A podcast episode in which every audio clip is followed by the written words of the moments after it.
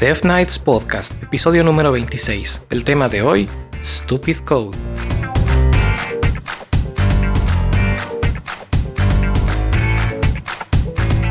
Hola Jacro, ¿cómo estás? Hola Eric, ¿cómo estás? Muy bien, yo estoy muy muy bien. ¿Tú qué tal? Pues bien, también, fíjate, ahora no, no tenemos a Mike, desafortunadamente, porque ya ves eso de que se andan dando besos, ya lo contagiaste de la garganta. No, pues, él solito se contagió quién sabe dónde y quién sabe con qué o con quién, pero este, sí anda, ahora él anda mal de la garganta.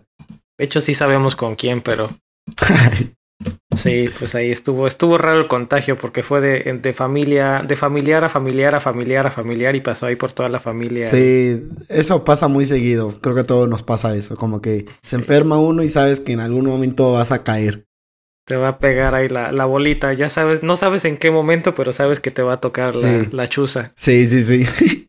Sí, no, pues ojalá que para cuando estén escuchando esto ya esté mucho mejor, Mike, así que saludos. Sí, se recupere pronto. Sí, pero pues bueno. Pues yo afortunadamente, fuera de estas despertadas súper temprano que de repente me pasa con cuando estoy este, aquí en Estados Unidos y que no está, no está Liz con, conmigo, me da que pues en temporada de invierno oscurece súper, súper, súper temprano. O sea, cuatro y media de la tarde, casi cinco, ya parece que son las ocho de la noche. Y entonces termino de trabajar, ceno o, o como y me empieza a entrar un sueño que digo, ah, me voy a tomar, me voy a echar un, sueñito, una siesta. Y ese sueñito, siesta, acabo yéndome de corrido y me estoy despertando a las cuatro y media de la mañana, cuatro de la mañana, cinco de la mañana. Y entonces se hace círculo vicioso porque como me desperté a las cuatro, al día siguiente, a las otra vez a las siete, ocho de la noche ya estoy con sueño, y luego, como no hay luz, pues ya, ya te imaginarás ahí. Sí, es un poco el, como un jet lag, ¿no? Sí, no, y luego, y luego lo peor es que está difícil romper con el ciclo porque un día me tengo que quedar despierto hasta más tarde para pues dormirme más tarde y despertarme más tarde. Sí. Pero sí, no. Pero bueno, fuera de eso, este, pues bien, afortunadamente. Y a ti ya te escucho mejor de la garganta, aunque estábamos ahorita comentando antes de que empezáramos a grabar que andas con un poco de tos. Sí, este, ya me siento mucho mejor del tema de mi garganta. Afortunadamente ya voy saliendo, eh, casi después de tres meses, pero bueno, ahorita ya voy saliendo de eso. Ahorita vas un poco de tos, como te comentaba, muy seguramente por el tema de contaminación. Pero este, ya, ya estamos aquí listos. De hecho, también esta semana me toca grabar también el podcast de Android y bueno, también se va a poner bastante bueno todo eso.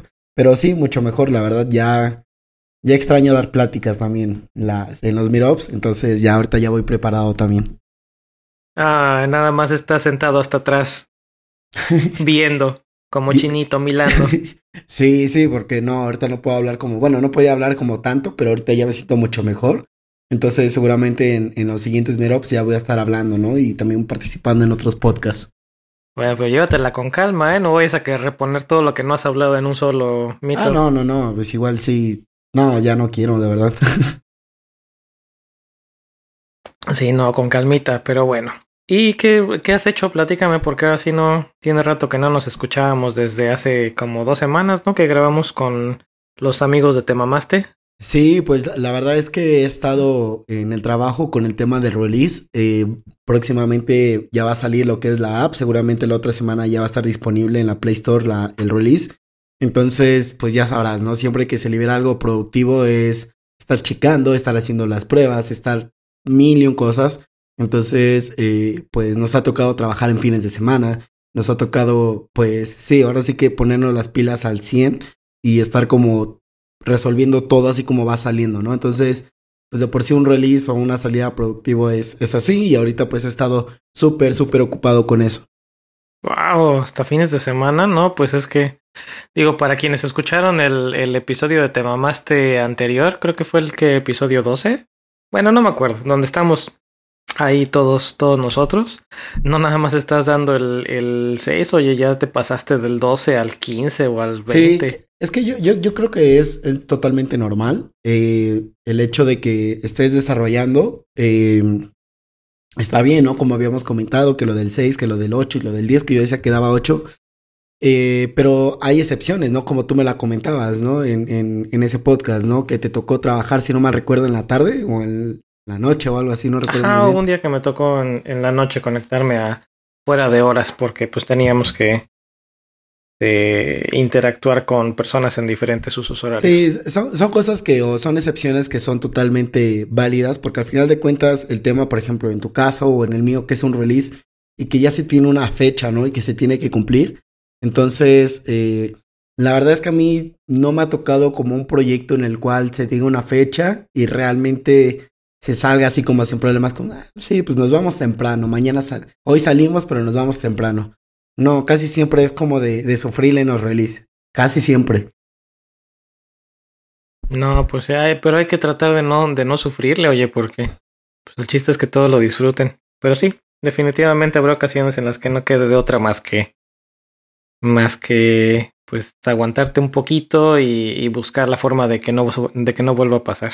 Sí, fíjate que de hecho, bueno, una de las ventajas que, que yo veo con este equipo es que realmente hacen las cosas demasiado bien. Entonces, es mucho trabajo o hay muchas cosas que hacer, pero no es como de esas veces en donde te desesperas.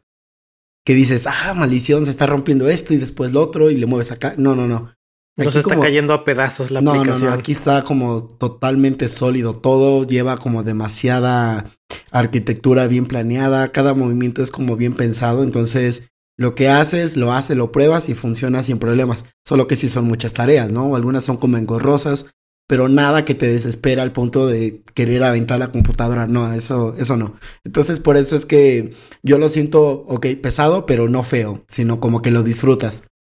¿Será que más bien están viéndose muy ambiciosos con los releases que quieren hacer demasiadas cosas y también por eso están, se están yendo a, tiempos extras, por decir así? Mm, pues es que realmente la naturaleza de esto es que la app es totalmente nueva, total, todo, todo. Entonces, pues son tantas cosas las que se tuvieron que hacer, pero es que es otra app totalmente diferente. Sí, justamente una de las cosas por las cuales eh, se hizo, digo, yo no entré después, obviamente, pero eh, fue por lo del código Legacy. Ese maldito código Legacy que a todos nos atormenta en algún momento. Esa fue una de las principales razones. Entonces, pues se hizo un release total de la app y por eso es que hay como demasiadas cosas que hacer. Bueno, eso sí. Digo, a final de cuentas hay veces en las que te toca y pues ni modo, te toca. Sí, exactamente. Cuando te toca, te toca. Y este, y por eso es que he estado también súper ocupado y he estado como en mil y un cosas. Y bueno, aparte también comentar algo muy rápido. Eh, también he estado como ocupado porque los organizadores aquí o los líderes de comunidad de Android hemos estado organizando lo que es el noveno aniversario, que es el día de mañana, justamente miércoles, ahí en las oficinas de Google. Eh, van a venir unos speakers todos de Latinoamérica, entonces va a estar bastante bueno. Es el noveno aniversario, ya nueve años de esta comunidad. Eh, wow. Se calculó ahorita para, no recuerdo si se quedó en 80, 80, 100 personas. Entonces, eh, sí, sí, para que veas que somos la comunidad más grande de Android en Latinoamérica. Y este, entonces se va a poner bastante, bastante bueno y por eso también hemos estado como ocupados porque en mi caso yo me, me estuve como comunicando con los chicos de JetBrains, que son los que hacen los IDs como los de Android Studio y demás para que nos diera como un apoyo, ya sabes, con swags y tickets y cosas así. Y bueno, los demás estuvieron viendo como el tema del lugar, el tema de los speakers y bueno, un montón de cosas. Y ya mañana justamente a estas horas ya estaríamos en el evento. Pero bueno, por eso hemos estado súper, súper ocupados y también de, ah, bueno, pues a ver, vamos a darnos un espacio. Y como ahorita yo me apuré más aún para poder salir temprano, pues ya, por eso estamos el día de hoy aquí. Ahí estaba el necio de Eric, ya grabamos, ya grabamos, ya grabamos, ya grabamos. No, no, no, no, pues es que es, ahora sí que yo, yo entiendo porque este, a mí me ha pasado también, ¿no? De que yo estoy del otro lado de la moneda y es como de, ay, pues ¿dónde está, no? Y a lo mejor pues tienes mil y un cosas, pero pues bueno, ahorita lo bueno es que ya está más relax todo, entre comillas, a comparación de la semana pasada, entonces pues ahorita hay que aprovechar el tiempo para hablar justamente de los temas que tenemos preparados. Ándale, eso es todo. No, pues en comparación con lo que tú has estado haciendo, yo he estado bien relax, oye. Así como que los, últimos, los últimos highlights de mi lado fue que para el 14 de febrero, este Liz me mandó una, una caja de fresas con chocolate que estaban buenísimas. Pero yo no sé de dónde salieron esas fresas porque no inventes, estaban enormes. la Parecían manzanas.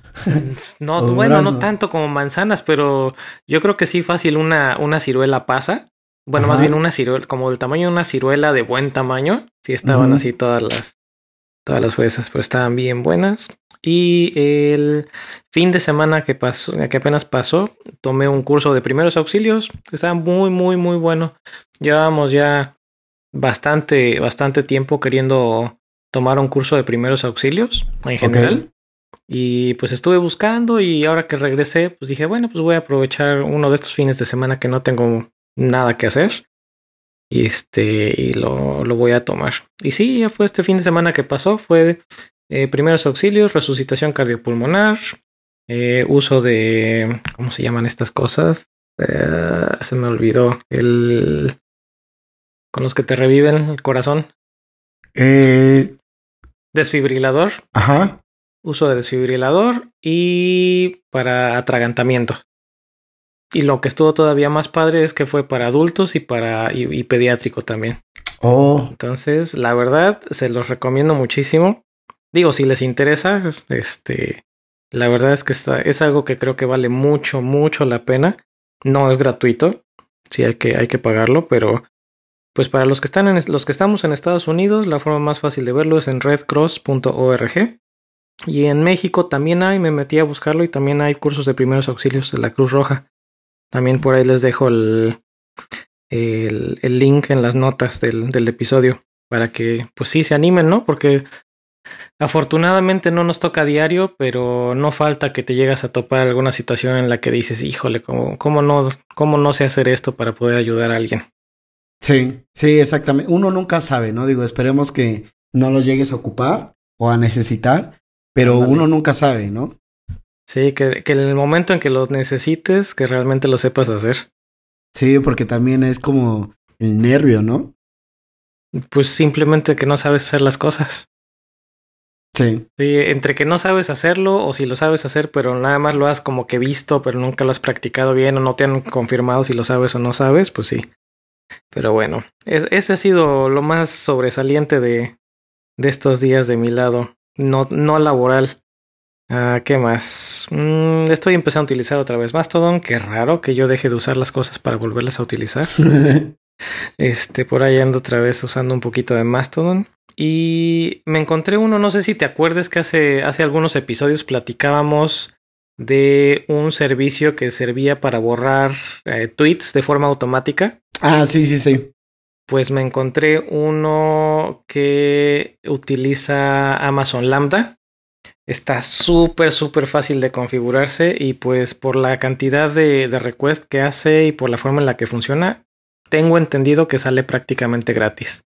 Wow. Entonces sí, lo puedes configurar, le puedes poner cuántas, cuántas horas o cuántos días, en este caso en, en, horas, quieres que respete tu cuenta y todo lo que sea más viejo de, de ese, ese intervalo que le pongas, lo solito va borrando los, los tweets, entonces queda como una cuenta efímera. Y de hecho se llama, la librería esta se llama Ephemeral. Está muy buena, está escrita en Go, entonces ya nada más haces así como que tu función en Lambda, importas el código, configuras como si fuera una especie de cron job y listo, queda todo en, en Amazon. Wow. También Escucha bastante bien. Está, estuvo interesante, digo, no me metí a ver el código de Go, la verdad, porque está hecho en Go. Pero eh, está, está interesante y pues me estoy ahorrando el, el tener que pagar el servicio que lo hace solito. Sí, de hecho. Estuvo bueno. ¿Y qué más? Oye, ahorita que me estoy acordando también, por ahí habíamos quedado pendiente platicar también de tus aventuras con Git. ¿Qué pasó? ¿Cómo, cómo va tu uso no, no este principiante de Git? Pues ahorita la verdad es que no me ha dado tanto tiempo como para meterme como quisiera, por lo mismo, por el tema de release, pero más sin embargo he estado teniendo como o explotando como los, los comandos que ya venía manejando, pero de una mejor manera, ¿no? Como lo había comentado, yo había dejado esa pregunta, ¿no? De que nos comentaran como los comandos que más ocupaban y cómo los ocupaban. Yo he estado ocupando los mismos, aprendiendo algunos otros, ¿no? Pero eh, los he estado ocupando y realmente les he estado tomando como el sentido, ¿no? Porque hay veces donde uno hace las cosas y bien lo comentaba, eh, ah, se me olvidó su nombre, de, de la invitada del antepasado, si no mal recuerdo. Yeseli. Ándale. Que a veces hacemos las cosas y simplemente no sabemos el por qué, nada más las hacemos como automatizadas. Entonces, eh, yo ahorita estoy ocupado todo, le estoy dando como el, el, sentido que debería y realmente ya te das cuenta como de ciertas cosas, ¿no? Como que, ok, así funciona esto, ¿no? Entonces, eh, la verdad es que solo me he tenido la oportunidad de ver como algunas otras cosas nuevas, pero ha sido por lo mismo, ¿no? Ahora, eh, una de las cosas que a mí me ayuda bastante, bastante y en serio muchísimo, bueno, es que es como la forma en cómo trabajamos aquí, pero, por ejemplo, yo trato de hacer, sobre todo por el tema de los, del seguimiento del, o el historial, ¿no? De los, mm, mm, del repositorio, pero sí trato como de, de tener como una cierta, ¿cómo decirlo? Si yo en mi commit estoy metiendo cosas que hicieron una edición en el módulo de account, pues solo le pongo esa, eh, esa parte, ¿no? Edité el módulo de account y algo como muy breve pero descriptivo. Pero si ya empiezo a meter más cosas, yo prefiero como irlo como segmentando un poco. Si toqué account, pues subo un commit con todas esas modificaciones. Si toqué lo que es el módulo de payment, subo otro commit con esas modificaciones. ¿Para qué? Para que así mm, me ayuda justamente a poder leerlo, ¿no? El día de mañana que, se quiera ver. ¿Mande? Para que hagan sentido el historial de los commits. Exactamente, porque si en un cómic pones, por ejemplo, eh, no sé, edición de cuenta y tocaste mil cosas así, pero fuerte, pues realmente no tiene como tanto sentido, ¿no? Entonces. eso nunca pasa. ah, casi no. Entonces, entonces, ahorita he estado practicando eso. La verdad es que eh, una de las cosas que le puse como más atención y que ya había comentado es, eh, bueno, no sé si lo comenté aquí en, el podcast, pero cuando yo subo ahorita los pull requests, antes de mandarlos a revisión, yo les doy otra leída, ¿no? Pero tiempo después. No luego, luego, sino tiempo después. Unos, una media hora, una hora. O me pongo a hacer otro y regreso a revisarlo y te das cuenta de muchas cosas. Inclusive tú lo habías comentado también, si no mal recuerdo. Entonces. en el episodio anterior, cuando hablábamos de los code reviews. Exactamente. Entonces, es algo que también he estado implementando. Entonces, va también más allá de lo que es simplemente comandos. Ahorita yo lo estoy viendo como más del lado, inclusive, por ejemplo, de los code reviews y del lado como de la que haga sentido, ¿no? Que tenga sentido lo que estoy editando con lo que es el encabezado. Sí, definitivamente. Oye, pues ahí ya estás, estás empezando a tomar otro, otro tema interesante que son los best practices para, para commits. Pero bueno, de ahí, ahí podríamos tocar ese tema en, en otro episodio. Sí, sí, sí. No, sí, porque de hecho el, best practice, bueno, todas las buenas prácticas en general, no solo son aterrizadas al software. Por lo regular, mucha gente tiende a pensar eso, pero no, realmente las buenas prácticas están en todos lados, simplemente que a veces en, en UI o UX, en lo que es, por ejemplo, el manejo de, de versiones, en el tema mismo del código, bueno, en general como mil y un cosas, pero a veces no lo vemos o simplemente no le damos la importancia que debería. Sí, best practices everywhere. Best practices para grabar podcast, best practices para... Para este, todo. No sé, sí, para tomar el metro. No saques el celular. No saques la cartera. Sí, exactamente. Y hablando de metro, se me, ahorita se me vino a la mente. Eh, tal vez, ahorita ando, ando viendo porque ves que te había comentado que quiero regresar a Nueva York. Entonces vi unas ofertas que están bastante buenas. Es con Interjet. Digo, no está tan bien ni tan mal, está a medio. Y son directos y salían, era para septiembre, me parece. Salían como en 3000 redondo, 3500 o algo así. Ah, Entonces, estaban súper bien, como 200 dólares. Sí, exactamente. Salían de la Ciudad de México y todo. Sí, sí, sí, sí. Entonces, este. Eh, les recomiendo mucho la aplicación de Gurú de Viaje. Este que es una aplicación que te ayuda como a, a, esto, ¿no? Encontrar como buenas ofertas y ahí es donde yo voy chequeando como las, las que me van interesando, ¿no? Pero bueno, era más ser un tip para que ahí los viajeros, ¿no? Haciendo como referencia a uno de los podcasts anteriores, ¿no? Ándale. Pues al anterior creo también estábamos hablando un poquito de tips de viajes. Ah, es verdad. Si no mal no recuerdo. Pues, em, pues mira, lo que yo tengo de experiencia con esas aplicaciones y lo que me ha platicado eh, una prima que tiene su agencia de viajes y otro amigo que también llegó a trabajar en, en Priceline, si mal no recuerdo, es que todas estas aplicaciones, todas usan el mismo backend. Wow. Entonces, Kayak, Expedia, Best Day, Priceline, todas, todas estas aplicaciones, todas usan el mismo, el mismo endpoint, por decir así. Ahí lo que es la, la diferenciación es algún convenio que tal vez lleguen a tener con alguna aerolínea o algún plus que, que te llegue a dar el, el, UI. Por ejemplo, a mí personalmente me gusta, me gusta Kayak y es en donde prácticamente el 100% de las veces busco mis vuelos y compro mis vuelos. Ahora, es, tal vez coincidencia o no que casi siempre volamos también con Interjet, porque casi siempre son los que mejores precios tienen y en vuelos directos además. Porque ah. luego volar con escalas es un, ah, es un relajo. No, no, no, no lo hagan. Eh, bueno, sí, digo, si te vas a ahorrar una, un, no sé, la mitad del, del precio, pues creo que sí valdría la pena considerar un vuelo con escalas.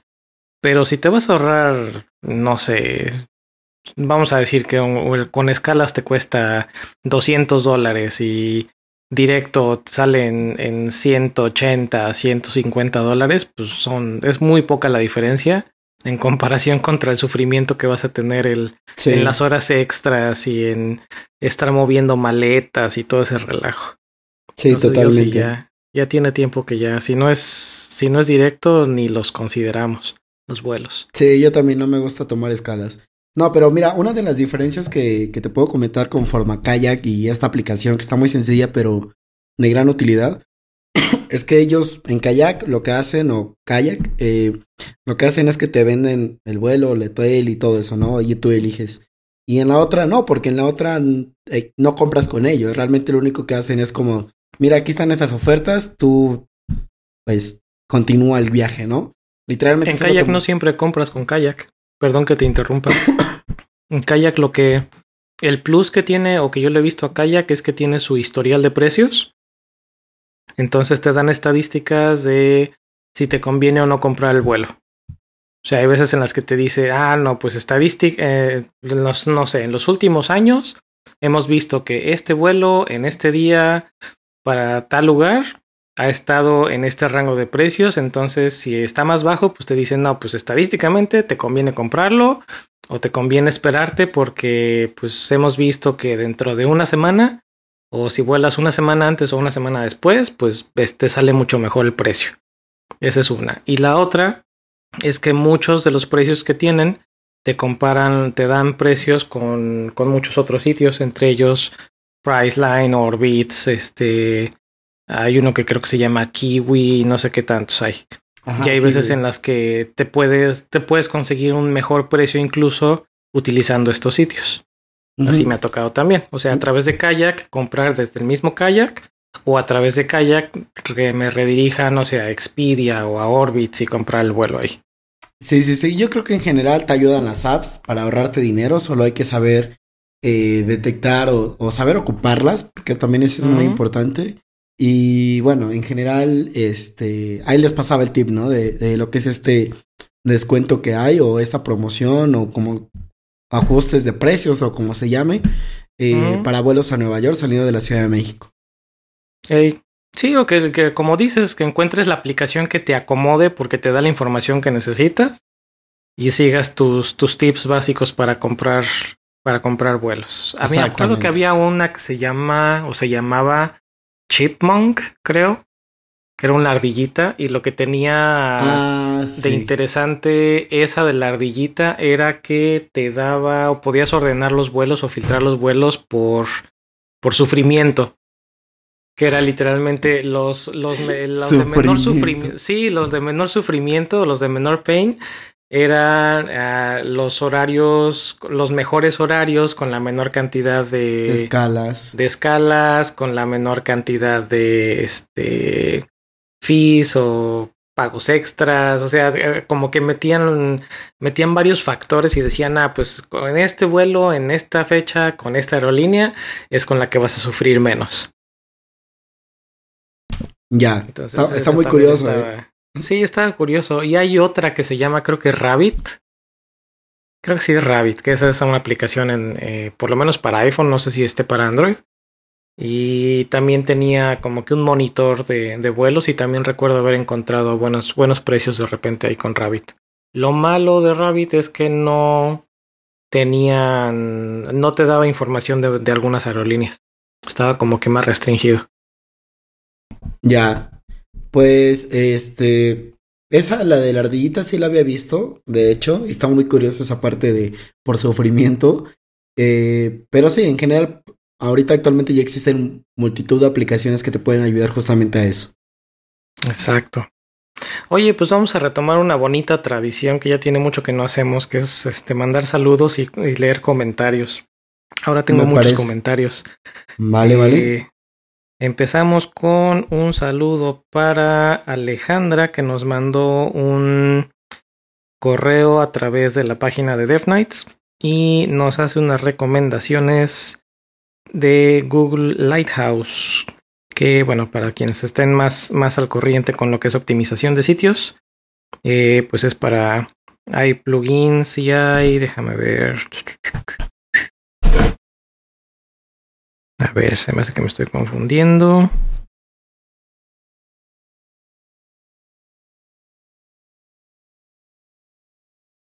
Ah, no, sí, Lighthouse. Eh, tienen plugin en Chrome y es para mejorar el, el, rendimiento. Y también por ahí nos recomienda este un plugin para, para el sitio, para mejorar y comprimir las imágenes. Así que gracias nice. por la recomendación. Sí, Gracias por la recomendación, ahí se las, las pasamos los links. Eh, luego también tuvimos un comentario del episodio anterior de la avalancha con motor. De... Eh, ay Dios, a ver si no destruyo el nombre. El Dermael.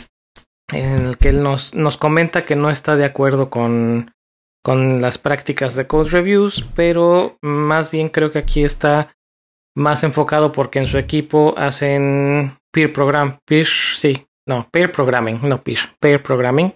Okay. Y pues si ya tienes dos ojos donde dos personas están metiendo código al mismo tiempo, o bueno, dos personas están trabajando en un, en un solo monitor, en un, en un solo ticket, pues es como que un poco más redundante. Pero yo creo que es, yo, yo creo que en esa parte yo difiero otra vez. Bueno, ahora yo difiero con que él difiera, pero redundancia. Pero este, yo creo que sí es importante el checar nuestro código. Si no somos nosotros mismos, tal vez otra persona, pero checarlo después de que lo has hecho, no enseguida, como habíamos comentado, porque enseguida, pues, se te, ah, ya esto yo lo acabo de hacer y lo das por hecho, sino como darle un tiempo de descanso a tu mente, por así decirlo, una hora o 15 minutos, o al otro día, no sé. Y este, y chécalo, y estoy bien seguro que van a encontrar cosas que no deberían haber pasado. Uh -huh. Tal vez son detallitos mínimos, así como de una línea de más, cosas así, pero ese core review siempre, siempre, siempre va a sacar cosas en su mayoría de ocasiones. Definitivamente de acuerdo contigo. Pero bueno, se agradece el, el comentario y sí, probablemente en, en, su equipo o en su en su forma de trabajo no, no les haga tanto sentido el, el, code review o tal vez incluso estén haciéndose code review sin, sin darse, darse cuenta, cuenta, que lo están sin, sin, darse cuenta que lo están haciendo. Ah, o quiero... sin darse cuenta o, o, hacerlo como que formalmente como un code review. Sí también quiero comentar algo muy, muy importante este para quien nos hizo el comentario que está bien pero una de las cosas que también te ayuda el code review aparte de justamente hacer lo que es el código más un mejor código, por así decirlo, es dejar también un histórico. Histórico de qué es lo que, él, por ejemplo, uh, si yo me meto a todos mis pull requests y empiezo a ver como los comentarios, digo, wow, realmente siempre estoy fallando en esto. ¿Sale? Porque hay una evidencia escrita, pero más sin embargo, si no lo hago el core review, pues realmente no puedo saber como tan exactamente o un número vago de en qué estoy fallando más. Entonces también eso es importante, ¿no? No solo es con el código, sino también inclusive es para core review para con nosotros mismos. Para que veas no solamente el código, sino qué es lo que se está haciendo en la lógica. Exactamente. Ok, y luego tenemos otros dos comentarios más, uno por Twitter y otro por Slack. El de Slack es de Omar, eh, donde pues está de acuerdo con los comentarios que teníamos también del, del Code Review y él me comentaba, oye, ves que me llevo varios episodios escuchándote que tienes una opinión muy especial acerca de Google contra Apple. Y pues lo que le comentaba yo es que sí, pero es que no, no, es que sea específicamente Google contra Apple. Sí, soy fan de, de los productos de Apple, soy, soy un Apple fan. Pero tú eres hater Google. no necesariamente hater Google, simplemente no estoy de acuerdo con, la, con sus prácticas de privacidad. Pero no es que sea Google contra Apple, sino es más bien creo que es, es la que más suena, o por lo menos la que a mí más, me suena en cuanto a prácticas de, de, privacidad. Y me suena más porque Facebook ya no lo ocupo. Entonces, pues me suena más ahí este, Google y me suena también Amazon con, con cuestiones de privacidad, que no, no estoy muy de acuerdo pero no es que sea como que Google contra Apple o Google o Amazon contra Apple, simplemente pues sí, o sea, la experiencia que tengo yo en mi día a día pues es con productos Apple y es los son los que ocupo yo, pero no es que sea de hueso colorado de puro Apple y solo Apple y Apple es lo mejor. Ya. Voy a tratar de, de, mejorar ahí mis comentarios para no simplemente dar Eres hater Google. Pues es que no te puedo decir que soy hater de Google porque afortunado o desafortunadamente YouTube es una plataforma con muchísimo contenido de calidad. Así como hay muchísimo contenido basura, hay mucho contenido de calidad. Sí, sí, sí. Y es la que abrió la, las puertas a que pudieras publicar y pudieras consumir videos de forma sencilla. Porque antes de eso era esperarte las horas a que, en, de entrada por las malas conexiones que había de internet, y, enseguida, pues tener que estar instalando los 20 diferentes plugins de los diferentes players, de que a cada quien se le ocurría hacer su propio player para este para publicar videos y luego te tenías que esperar además a que bajara todo el video a tu computadora porque no había streaming. Sí. Entonces era horrible y pues ahí pues YouTube sí vino a, a abrir todo eso. Entonces sigo usando YouTube esporádicamente. Eh, Trato de no usarlo demasiado, pero sigo usándolo. Pero pues tengo desactivado todo el historial. Nunca lo uso estando en, sesión. Y generalmente tengo ahí los eh, algunas eh, restricciones de cookies y demás. Y con Google Maps pues es lo mismo. O sea, afortunado desafortunadamente es la mejor base de datos que hay de ubicaciones y de establecimientos y de tiendas y de farmacias y de todo lo que necesitas. Entonces, pues aplica la misma. Pues sí, todavía la tengo en la aplicación, a veces la ocupo, pero pues igual estoy offline o estoy desconectado, no estoy en sesión, no tengo datos en la aplicación. Ya. Porque pues sí hay opciones, pero la verdad es que las opciones, pues si las quieres utilizar, estás muy, muy limitado. Sí, sí, sí, de hecho. Y bueno, por ahí también comentábamos de que pues está, realmente está comprobado que los dispositivos Android Android eh, stock y Android principales, porque por ahí anda uno que creo que se llama Lineage OS o Lineaje o algo así, no recuerdo exactamente el nombre, que es un Android sin Google, pero bueno, no ah, es el caso, aunque usted no lo crea. Ahí les dejo también el, el link en las notas. Este, dispositivos Android normales usan, llegan a usar hasta 10 veces más datos que los dispositivos no sé, en este caso iOS, porque están haciendo, están mandando más información, aunque tú hayas desactivado la ubicación, ya hayas desactivado los servicios, ya hayas desactivado todo lo que hayas desactivado, siguen mandando información a los servidores de Google. Mm, pero yo ahí puedo comentar, digo, parte de, de, que desarrollen esas aplicaciones, es que realmente no puedes decir que más a comparación, por ejemplo, de iOS, porque hay... O sea, no, les pero... dejo el link. Les dejo el link en las notas. Una de las cosas está hecho el estudio formal, demostrado con la comunicación de los dispositivos con los servidores. Sí, pero a, lo que voy, ok, de ese lado estoy de acuerdo, pero del lado de iOS tenemos en cuenta que iOS es cerrado, ¿no? Digo, no totalmente hermético, pero ¿cómo puedes decir que iOS, por ejemplo, no hace bad practice cuando realmente no sabes que hay de, ese lado?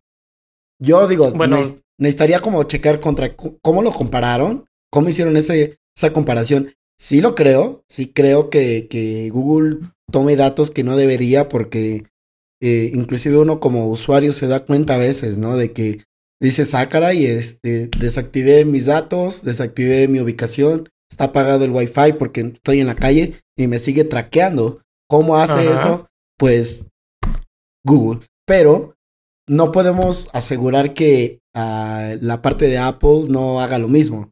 Y eso es porque, bueno, eh, también es un poco cerrada esa parte. Pero bueno, sí creo que Google tome datos, pero tampoco creo que Apple sea como el, el eh, esta parte como contraria. Yo creo que los dos parten de lo mismo. Lo único que te puedo decir en este caso es la forma en la que lo, que lo hicieron no es que reciban o bueno, que registren o registren datos, sino que se comunican y utilizan más datos comunicándose haciendo lo que le llaman call home. O, sea, mandando datos a, en este caso, mandando el teléfono como tal, aunque no lo estés usando y aunque no tengas activado y aunque no estés haciendo cosas, que el teléfono siga mandando información y siga mandando estos pings de tu ubicación y demás pues eso sí lo puedes ver. Si, si activas tu, no sé, en un Wireshark o una, una aplicación de monitoreo en un router, puedes ver la actividad del teléfono y en este caso puedes demostrar si un sistema operativo está mandando información que no debería estar mandando y si el otro sistema la está mandando o no. Puedes revisar el, al menos puedes monitorear el tráfico en la red. Sí, bueno, eso sí. Y es, esto es parte de las, las comprobaciones que hicieron. Ahora, ¿qué tanto mande o no manden Apple los dispositivos de Apple? Pues ahí sí ya no sabría decirte. Lo único que sí sé es que pues es uno de los, de los grandes plus, ¿no? Que siempre te están metiendo y la, la, privacidad. Y muchas de las es uno de los pros y contras que tienes en este caso con, con un iPhone. Que en el caso de Google, eh, cuando utilizas el asistente, de este todo lo que estás utilizando, todo el ¿cómo se llama? Todo el speech, todo el reconocimiento de voz y toda este inteligencia artificial está del lado de los servidores de Google. Entonces, por eso es que es tan avanzado. Y en el caso de, la, de iPhone, por ejemplo, con las fotos, cuando buscas, eh, no sé, perro, o buscas boda, o buscas flores, igual si las buscas en Google Fotos, te saca una cantidad impresionante de resultados de tus fotos. Y en comparación, en el caso de iPhone y en el caso de, Siri, o bueno, de las fotos en el iPhone y de, Siri en el iPhone, pues todo está funcionando dentro del lado del teléfono. Esa es información que está en tu teléfono y que no tiene por qué salir de tu teléfono. Entonces ahí está cuando está el, ok, ¿qué es lo que quieres? ¿Quieres la flexibilidad o bueno, quieres tener esta increíble capacidad de, encontrar resultados de X o Y cosas, aunque todos los datos que estés mandando se estén mandando a la nube, o quieres que tus datos se queden como tus datos en tu teléfono, aunque pues no tengas tanto poder, digamos, con estos asistentes. Sí, sí, sí. De hecho, es algo que yo recientemente he estado viendo los Google Home Mini, lo que es a los Alexa, bueno, el, tema de, ¿cómo se llama? Amazon Echo, eh, porque estaba de promoción, estaban dólares, 45 dólares, 50 dólares, estaban mil pesos mexicanos. Y este, y estaba viendo como esas diferencias y vi una comparación entre estos dos. Y sí, realmente es, por así decirlo, más inteligente lo que es el asistente de Google. A veces por mucho, a veces por casi nada, pero sí hay una diferencia un tanto marcada con uno con otro, ¿no? Digo, el otro es de Amazon y demás, pero aún así comprueba como eso, ¿no? De que gracias a toda la información recolectada por Google, puede desarrollar herramientas, y hago como, entre comillas, herramientas que nos van a facilitar la vida. Ah, obviamente hay un costo. Siempre va a haber un costo. Sí, siempre va a haber un costo.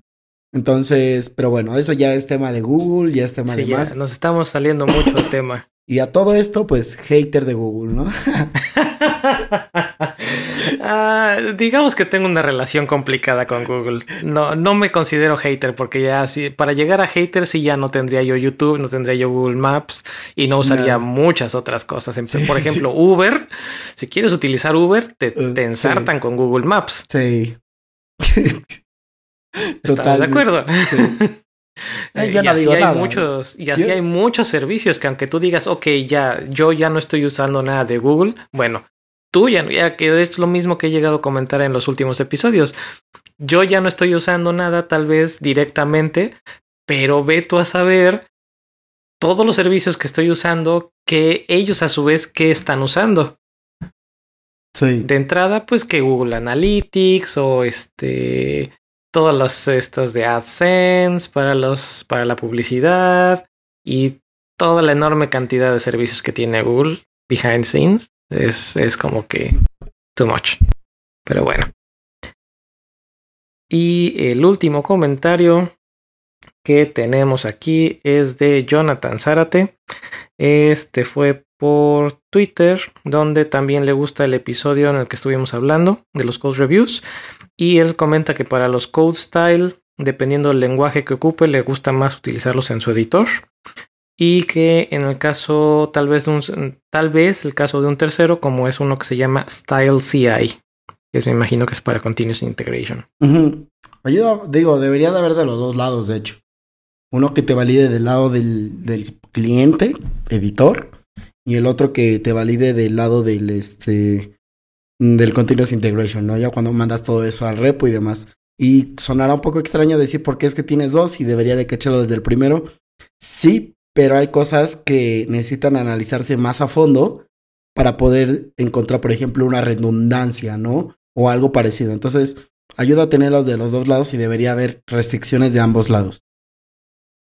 Exactamente. Y pues bueno, esos fueron los comentarios. No sé si tú tengas algún otro que por ahí que quieras hacer mención.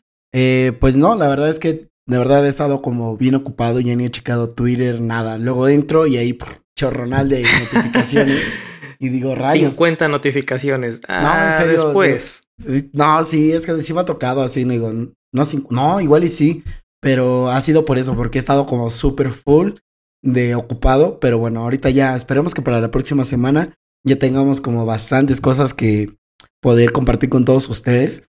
Eh, entonces, bueno, por ahora no. bueno, Digo, conforme a, a comentarios o cosas así. No, ahorita no.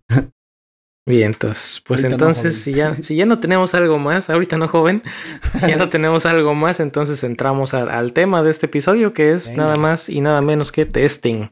Siguiendo, sí, siguiendo con, con los temas que platicábamos brevemente el, el anterior, que tocábamos el tema de code reviews y calidad y testing, pues ahora nos toca hablar un poquito de testing. Exactamente.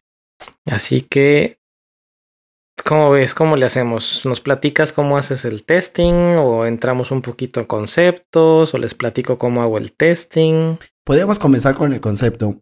Eh, en general, el, el- yo creo que el tema del testing en el software, sea, mo- sea plataformas mobile, sea el tema de frontend, backend, lo que tú quieras, es importante. Ahorita vamos a tocar el tema del por qué, pero es bastante importante. Debería ser exactamente o casi igual de importante que el código mismo.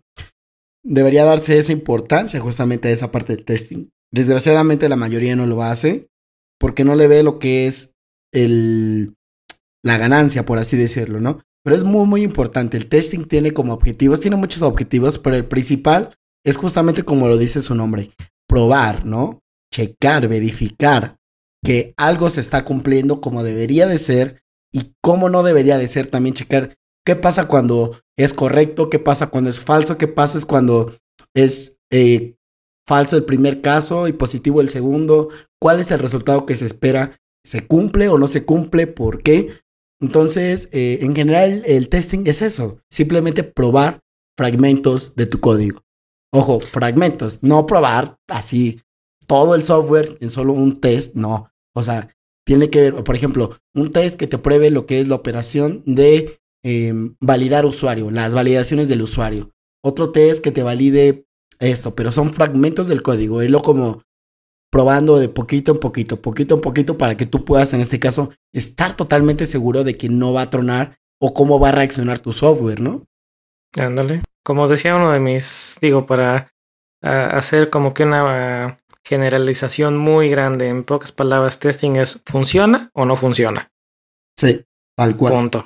Como, nos decía, exacto, como nos decía eh, un, un, profesor, uno de mis profesores cuando estaba yo estudiando la carrera, así de, a ver, para este, en este semestre, la calificación final va a ser 10 o 0.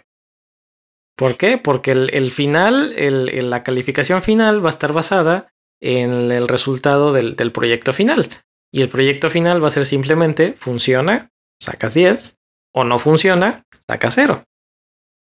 No hay de que, pues sí, funciona medias o no funciona esto o no está completo. No, es el, el punto aquí es que tienen que entregar completo. O funciona o no funciona. Ándale. Es un binario. Entonces es a, la forma más, digamos, más genérica de definir testing, creo que es simplemente pues, revisar si funciona o no funciona lo que estás haciendo. Y comentabas por ahí algunos, algunos puntos importantes, ¿no? De, de, diferentes tipos de testing, de qué es lo que vas a probar, de cómo lo vas a probar, de cuándo lo vas a probar, de qué vas a probar, etcétera, ¿no? Entonces, ¿quieres empezar este, a hablar acerca de los tipos de testing? Sí. Eh, Te voy a, poner un ejemplo y me vas siguiendo. Lo, dentro de mis notas que tengo aquí para testing, antes de incluso de empezar a mencionar el unit testing, lo que tengo aquí en mis notas es lo primero que aprendes a hacer, creo yo, de forma este, en automático cuando estás aprendiendo a programar, es hacer manual testing o testing manual. Es, a ver, estoy escribiendo mi programa y pues voy a probar que realmente funcione, ¿no? Entonces lo empiezo a correr, empiezo a ponerle los datos que tiene que necesita el programa y lo veo si empieza a funcionar o no funcionar. Casi siempre, creo yo, casi siempre empezamos a probar lo que le llamamos, lo que se llama el happy path.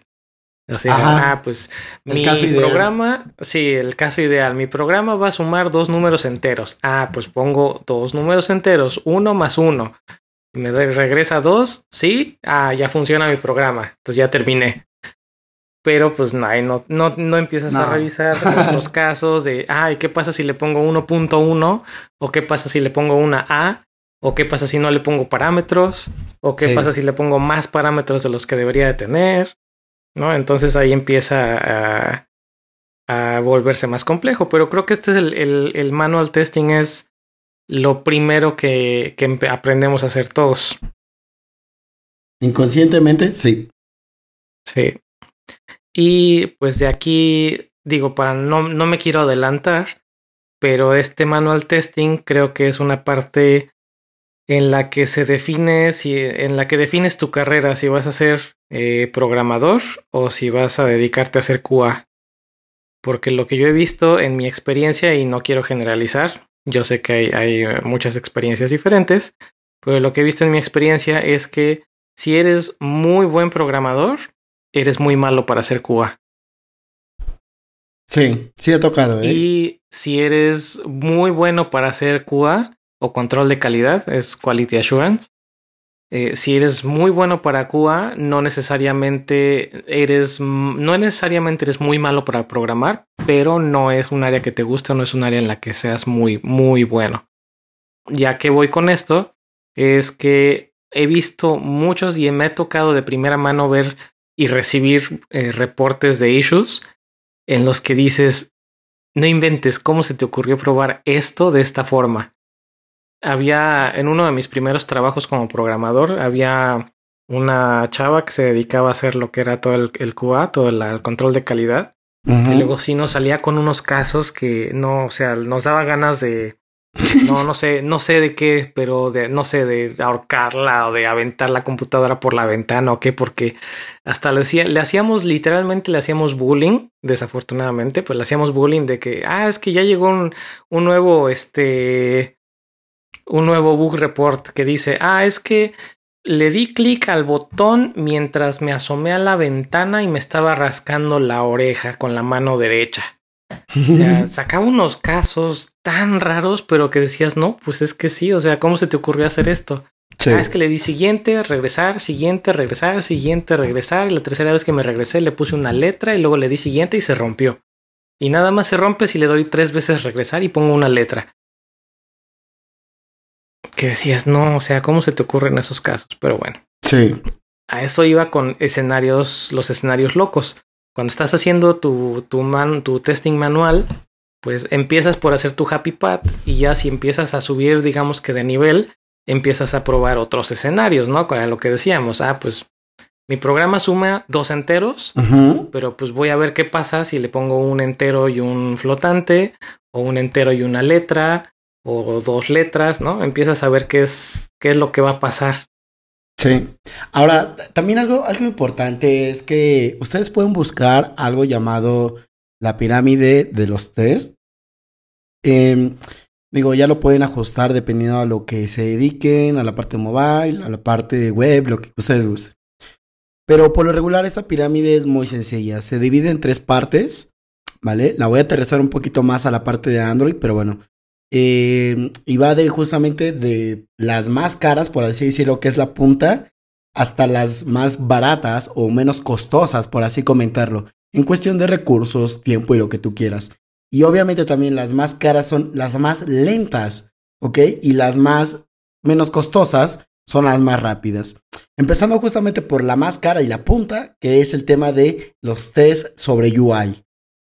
Ah, ahí en la parte, en este caso, ya, ya ustedes se imaginarán, si no han manejado test, el porqué de mi reacción, pero es que es así, el probar la, la UI a veces es tan engorroso, en verdad, tan, tan engorroso que a veces dices, te desesperas a veces inclusive.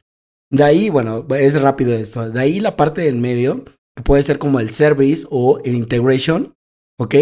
¿Qué se prueba aquí? Bueno, en la parte de integración se prueba cómo funciona tu código cuando interactúa con otras partes. De ahí la parte de integración, ¿no? El cómo está reaccionando cuando tú pruebas esto con esto otro, ¿vale? con un módulo A con un módulo B. ¿Cómo reacciona ahí? ¿Vale? Es un ejemplo nada más. Y de ahí la más rápida y la base de todo esto son los benditos unit tests, ¿no? Que en pocas palabras el unit test es rápido, por, por consecuencia es menos costoso y en lo personal a mí me gusta muchísimo más el tema de estar haciendo los unit tests. Bastante más. Y este, y en Android, por ejemplo, podemos encontrar en cada uno de estos, por ejemplo, en el tema de UI se puede ocupar Expresso, se puede ocupar lo que es Robotinium, ese nunca lo he ocupado. En el Integration, RoboElectric, que es el de un borreguillo. Y en Unites, bueno, hay varios, ¿no? El clásico de JUnit, Moquito y demás. Eh, entonces, realmente los tests no son tan complicados. De hecho, hay algo que yo quiero decir. Yo soy malo en test. ¿Y sabes en qué soy malo? En, en el naming. Soy malísimo, malísimo en el naming. ¿Por qué? Porque los test tienden a tener, y de hecho les voy a compartir un link que me compartieron en el trabajo que está buenísimo, de verdad, buenísimo, en donde te dice cómo es que deberías de nombrar cada uno de los test. El por qué empieza con esto, por qué termina con esto, qué palabras clave ocupar y todo este tipo de cosas. Eh, ¿Por qué tengo problemas con el naming? Porque a mí a veces se me va la cabeza y tiendo, bueno, como tendía a hacer, como no tendía a hacer lo que es el test anteriormente, pues yo venía con la idea justamente de una función no debe de tener nada más más que algo corto y descriptivo, ¿no? No debe tener, sí, el usuario picó aquí y después aquí hace esto. No, simplemente es como login usuario o algo así. Entonces en los test justamente cambia eso, porque en los sí tienes que poner cuando el usuario ejecuta este caso de uso, y el caso de uso responde correctamente, debe de ser correcto. Entonces, a mí me, cuesta mucho trabajo todavía esa parte, pero es justamente parte del testing, ¿no? Así es como se hacen. No son complicados, no son nada del otro mundo, y simplemente si tú los ves en esta división o esta pirámide de tres, te va a ayudar justamente a o te va a facilitar la vida. Vale, no conocía yo la pirámide. ¿No? No. Sí, mira, te la paso inclusive. Este, ya, ya la, ya la estuve viendo por aquí. Está igual en un post de Martin Fowler, eh, sorry, eh, Martin Fowler, Y este está bastante bueno. Digo, les voy a pasar también uno aterrizado en Android. y les voy a pasar ese link que, que te comento que está súper, súper buenísimo sobre cómo nombrar lo que son los tests. Porque en muchos lados nos enseñan a cómo hacer el test, pero no cómo deberían llamarse. Y es súper importante. Esto de los nombres, sí, definitivamente estoy de acuerdo que es muy importante. Pero el que me estás dando, la forma en la que me estás dando tú de nombrar los tests, estoy casi seguro que lo que están haciendo es utilizar, bueno, seguir el estilo que se llama BDD, Behavior, Behavior Driven Development. Porque el, el, BDD está basado en tres palabras: given, when, then. Ah, sí. Es, precisamente es dado, given, dado el escenario tal, o sea, todas las precondiciones. When, cuando, no sé, el usuario hace clic, o el usuario hace touch, o el usuario hace swipe. Then, que sería el entonces, estamos esperando que pase esto y esto y esto y esto. O sea, lo, lo, lo, que me dijiste ahorita, por la forma en la que dijiste el, el, cómo nombrar los tests, inmediatamente me vino a la cabeza precisamente el BDD. Sí, es exactamente eso. Entonces, eh, nosotros lo ocupamos, por ejemplo, mucho para el tema de unit test. Ayuda impresionantemente mucho, pero ha sido mi dolor de cabeza, porque a mí me cuesta mucho trabajo no hacer los tests, nombrar los tests, curiosamente. Pero, este, eh, bueno, pero bueno, sí, eso es lo que te quería comentar, ¿no? De lo de la pirámide. Ayuda bastante tenerla siempre en cuenta para poder saber qué testear y en dónde testearlo. Y bueno, eh, tomando este, este, esta ancla, digamos, dentro de la forma de programar, no solamente hacer tests, sino, bueno, más bien déjenme retroceder un poquito y corregir. El, cuando estás programando, como decíamos, ¿no? Lo, lo primero que puedes hacer es el manual testing. Pero la forma, digamos que una forma efectiva de hacer testing junto con tu programación es siguiendo una metodología. ¿Cuál metodología? Pues hay varias, de hecho hay varias metodologías. Las dos más, más conocidas, por lo menos en mi lado, son T Tito, TDD, Test Driven Development. Sí. Y la otra es GD, digo, perdón, BDD, que es la que comentábamos ahorita, Behavior Driven Development. Que son muy parecidas. Y eh, si mal no recuerdo, ahí corrígeme si me equivoco, pero si mal no recuerdo, el, el, TDD o el Test Driven Development lo que hace es que se supone que antes de empezar a escribir tu código, Deberías tienes escribir que empezar a escribir tus tests. Sí. Y ahorita vamos a platicar por qué. Pero bueno, el, el Sí. tiene, es algo que hace mucho sentido, pero en la práctica, Nadie y me incluyo, en la Todos. práctica no lo he visto a nadie hacerlo así. No. Pero bueno, este, el, básicamente el, el TDD lo que dice es que primero tienes que escribir los tests y después empiezas a escribir tu código. Sí. Y si mal no recuerdo, en el BDD, en el Behavior Driven, también es similar, solo que la gran diferencia es que el Behavior Driven está basado o está más apegado a lo que es eh, las prácticas de Agile o de Scrum. Porque cuando estás definiendo todos tus tu lógica, digamos que del programa, pues ahí se está precisamente definiendo los test cases, porque estás definiendo la, la forma en la que el usuario va a interactuar con la aplicación. Ujú. O sea, no sé, dices, ah, pues en, en la no sé, vamos a, a definir los requerimientos para la ventana de login. Ah, pues en la ventana de login, como siendo un usuario registrado, eh, voy a entrar a la página tal, escribir mi nombre de usuario y mi contraseña, y al hacer clic, entonces tiene, hacer clic en, en la- en la forma de, de- bueno, en el, en el botón de iniciar sesión, entonces, si mis datos son usuarios, entonces digo, si mis datos son correctos, entonces tengo que entrar a la aplicación. Sí. Y ahí ya se definió todo el test case, porque ya estás dando el given, el when y el then. El given es en la ventana del login y un usuario registrado. El when es hacer input de los, de los datos de un usuario válidos y el then es que hayas entrado correctamente a la aplicación. Entonces es, es más enfocado de este lado de, de Scrum o de este lado de requerimientos. Y el TDD, aunque también es enfocado ahí, pero es más enfocado al, al código como tal. O sea, cuando dices, cuando estás planeando que necesitas una clase o necesitas cierta funcionalidad, pues defines la funcionalidad. digamos que primero la, la planeas Después escribes los tests y una vez que escribiste los tests empiezas a escribir el código. O mientras estás escribiendo los tests vas escribiendo el código. Sí, exactamente. Y de hecho, bueno, una, te, voy a hacer la pregunta, ahorita yo le voy a responder también, pero para convencer para a esos desarrolladores que aún no hacen test porque no les ven el valor, coméntame en qué ayuda tener test. Te ayuda a tener, bueno, a mí el tener test me ha ayudado a tener salud mental. Y me, me explico, me ha ayudado a tener salud mental. Por favor. Porque, porque cada vez que hago código, okay. sé que, eh, y que hago tests más bien, no nada más cada vez que hago código, sino cada vez que hago código y que le, le agrego cobertura a ese código que hice con tests, sé que la próxima vez que tenga que hacer un refactor, o la próxima vez que tenga que agregar una funcionalidad, o la próxima vez que tenga que arreglar un bug, no voy a romper algo más. ¿Y por qué sé que no voy a, o por qué lo puedo hacer con más confianza y con más tranquilidad? Porque si mi código está eh, bien cubierto por estos test cases, si yo rompo algo o toco algo que no debería de haber tocado, la próxima vez que corran los test cases, ahí me voy a dar cuenta que algo se rompió. Y no solamente me voy a dar cuenta que algo, algo se rompió, sino que me voy a dar cuenta qué fue lo que se rompió. Sí. Y cuando un test está bien estructurado, sea el test que sea, sea, y esto también lo vamos a ver de forma breve, sea unit o sea integration o sea acceptance, acceptance o sea regression o sea lo que sea, si tienes un, un test bien hecho, no solamente te va a decir qué se rompió, sino cuándo se rompió y por qué se rompió. Sí. ¿Por qué quitaste una variable? ¿Por qué renombraste una variable?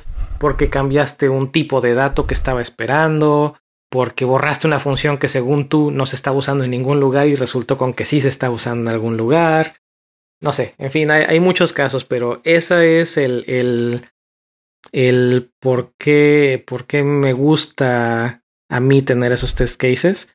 Y créeme que en más de una ocasión me han salvado el pellejo tener test cases especialmente cuando nos ha tocado hacer refactors grandes. Exactamente. Ahora, la misma pregunta, ¿no? ¿Qué, ¿Qué, ventajas tiene? Bueno, yo creo que son bastantes y son ventajas que no se pueden ver a simple vista. No es como de, wow, me ahorré 10 horas, ¿no? Y no, no, no. O sea, tiene que pasar un tiempo de haber, después de haberlos implementado, en el cual yo creo que realmente se empieza, uno se empieza a dar cuenta del del verdadero valor, ¿no? De los test. Una de las cosas que comentas justamente es cierto, esa parte. Si tú tienes todo lleno de test y el día de mañana te, toca hacer el refactor del módulo de payment, por ejemplo, lo haces, funciona, dices, ok, corre los tests. Si esos tests anteriores ahorita corren, porque bueno, no, deben, no deberían estar como amarrados totalmente a lo que... Si estás haciendo un refactor bien, no debería de haber como gran cambio y deberían de pasar sin ningún problema. Si empiezan a tronar, desde ahí solito tú empiezas a, a, darte cuenta, wow, no había visto esto, se me está pasando esto.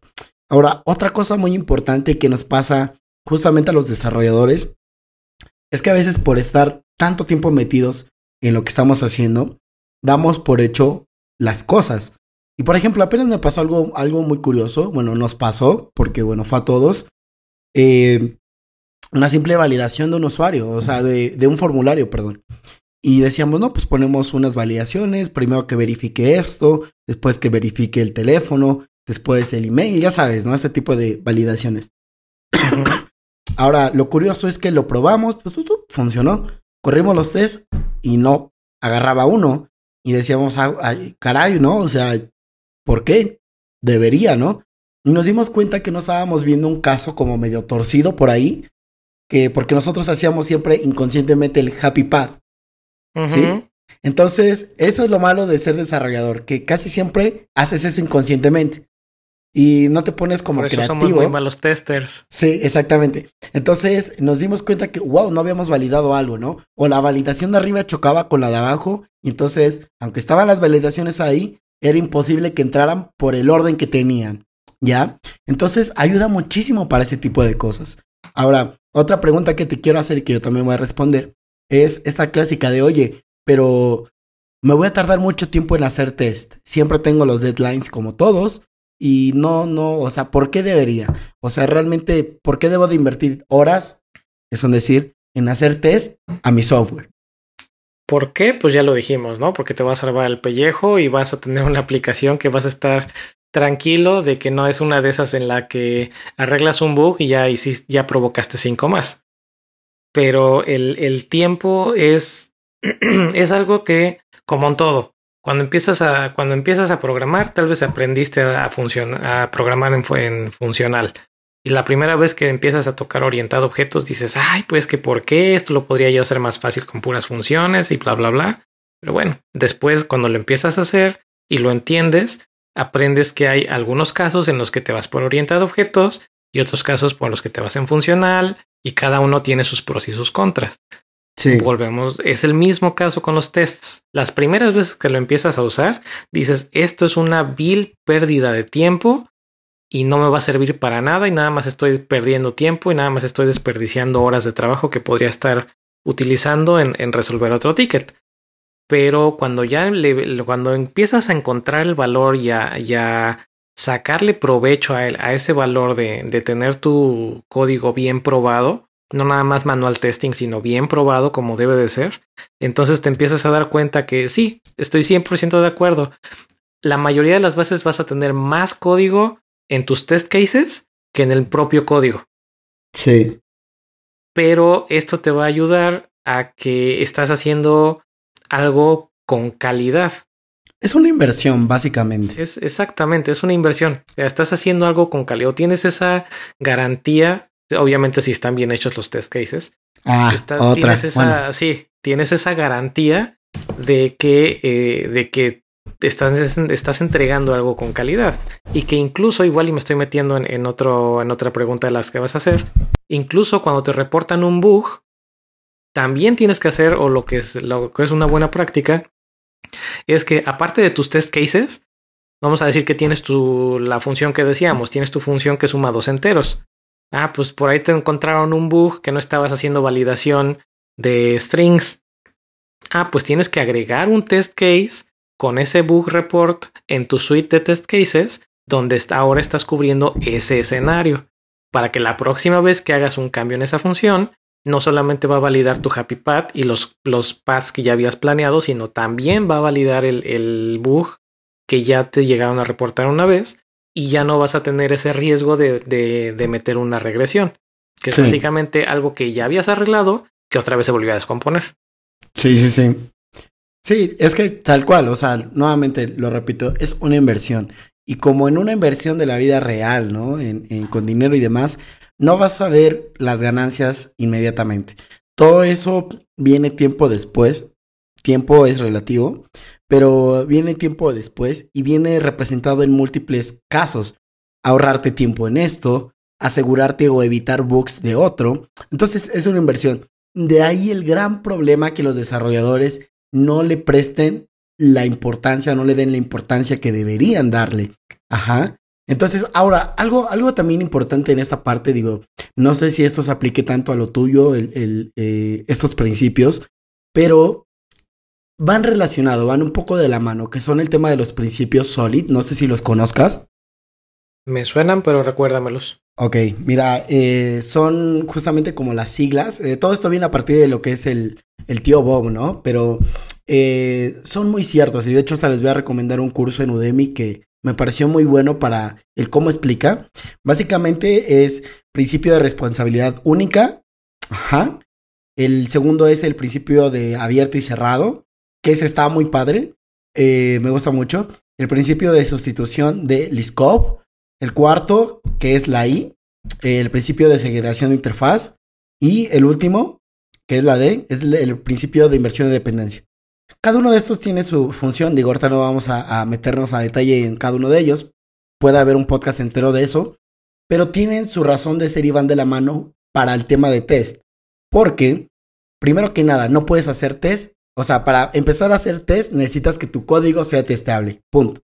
Y para que ese código sea testeable, necesitas al menos llevar lo que es una guía.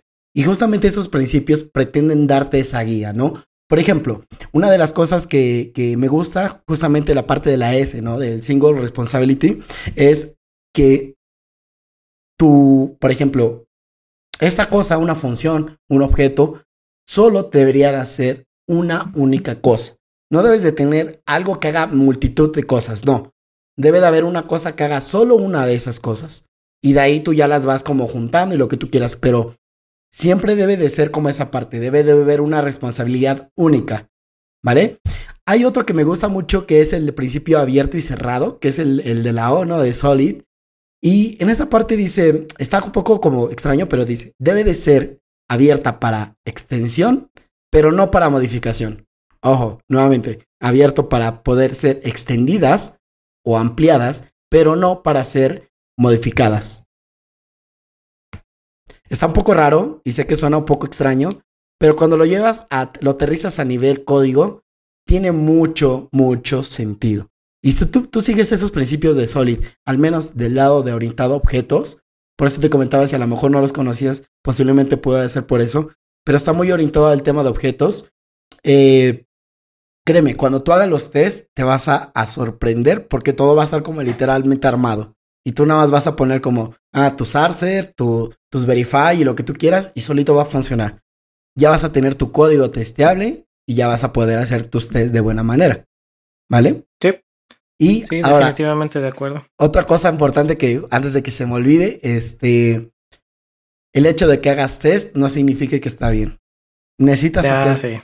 test que estén bien, que sean correctos, porque no va a importar que tengas 10.000 tests si son tests que no verifican, que no tienen, que no son buenos tests, vaya. Y si tienes solo uno que realmente sí haga el trabajo como debería, ese es un buen test.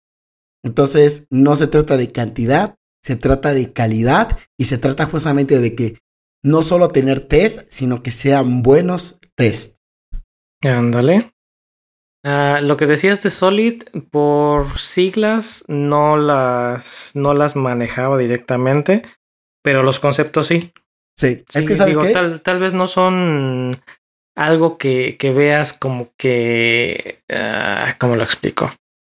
No es algo que venga tan explícito, por lo menos en, en, en el lado del UI, en web, pero aún así aplican a, a la hora de que estás haciendo tests.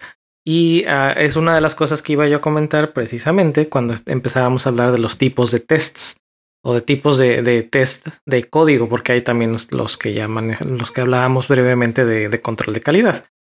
Pero es que, eh, bueno, si quieres ahorita lo seguimos viendo. ¿Qué me vas a decir? Este, creo que podemos sacar un podcast de eso, ahí coméntenos. Yo soy súper así fan de todo este tipo de cosas como de Solid y también hay algo llamado, ojo, eh, así se llama, son las siglas, pero es eh, está el Solid y está el Stupid. Y es exactamente lo mismo, son siglas, pero este es lo contrario. Este es lo que no deberías de hacer. Esto es lo que definitivamente no. Solid tests y stupid tests. No, pero no son tres, son principios solid y lo que es el tema del, bueno, no sé si son principios, no son principios tal cual, pero es el stupid. Es el contrario del solid, básicamente. Solid concepts y stupid concepts. Algo así. Y el otro es justamente del, por ejemplo, es stupid, así lo acomodaron, ingeniosos, pero bueno, una de las cosas que es, eh, por ejemplo, la D es de duplicación. No, no debería haber eso.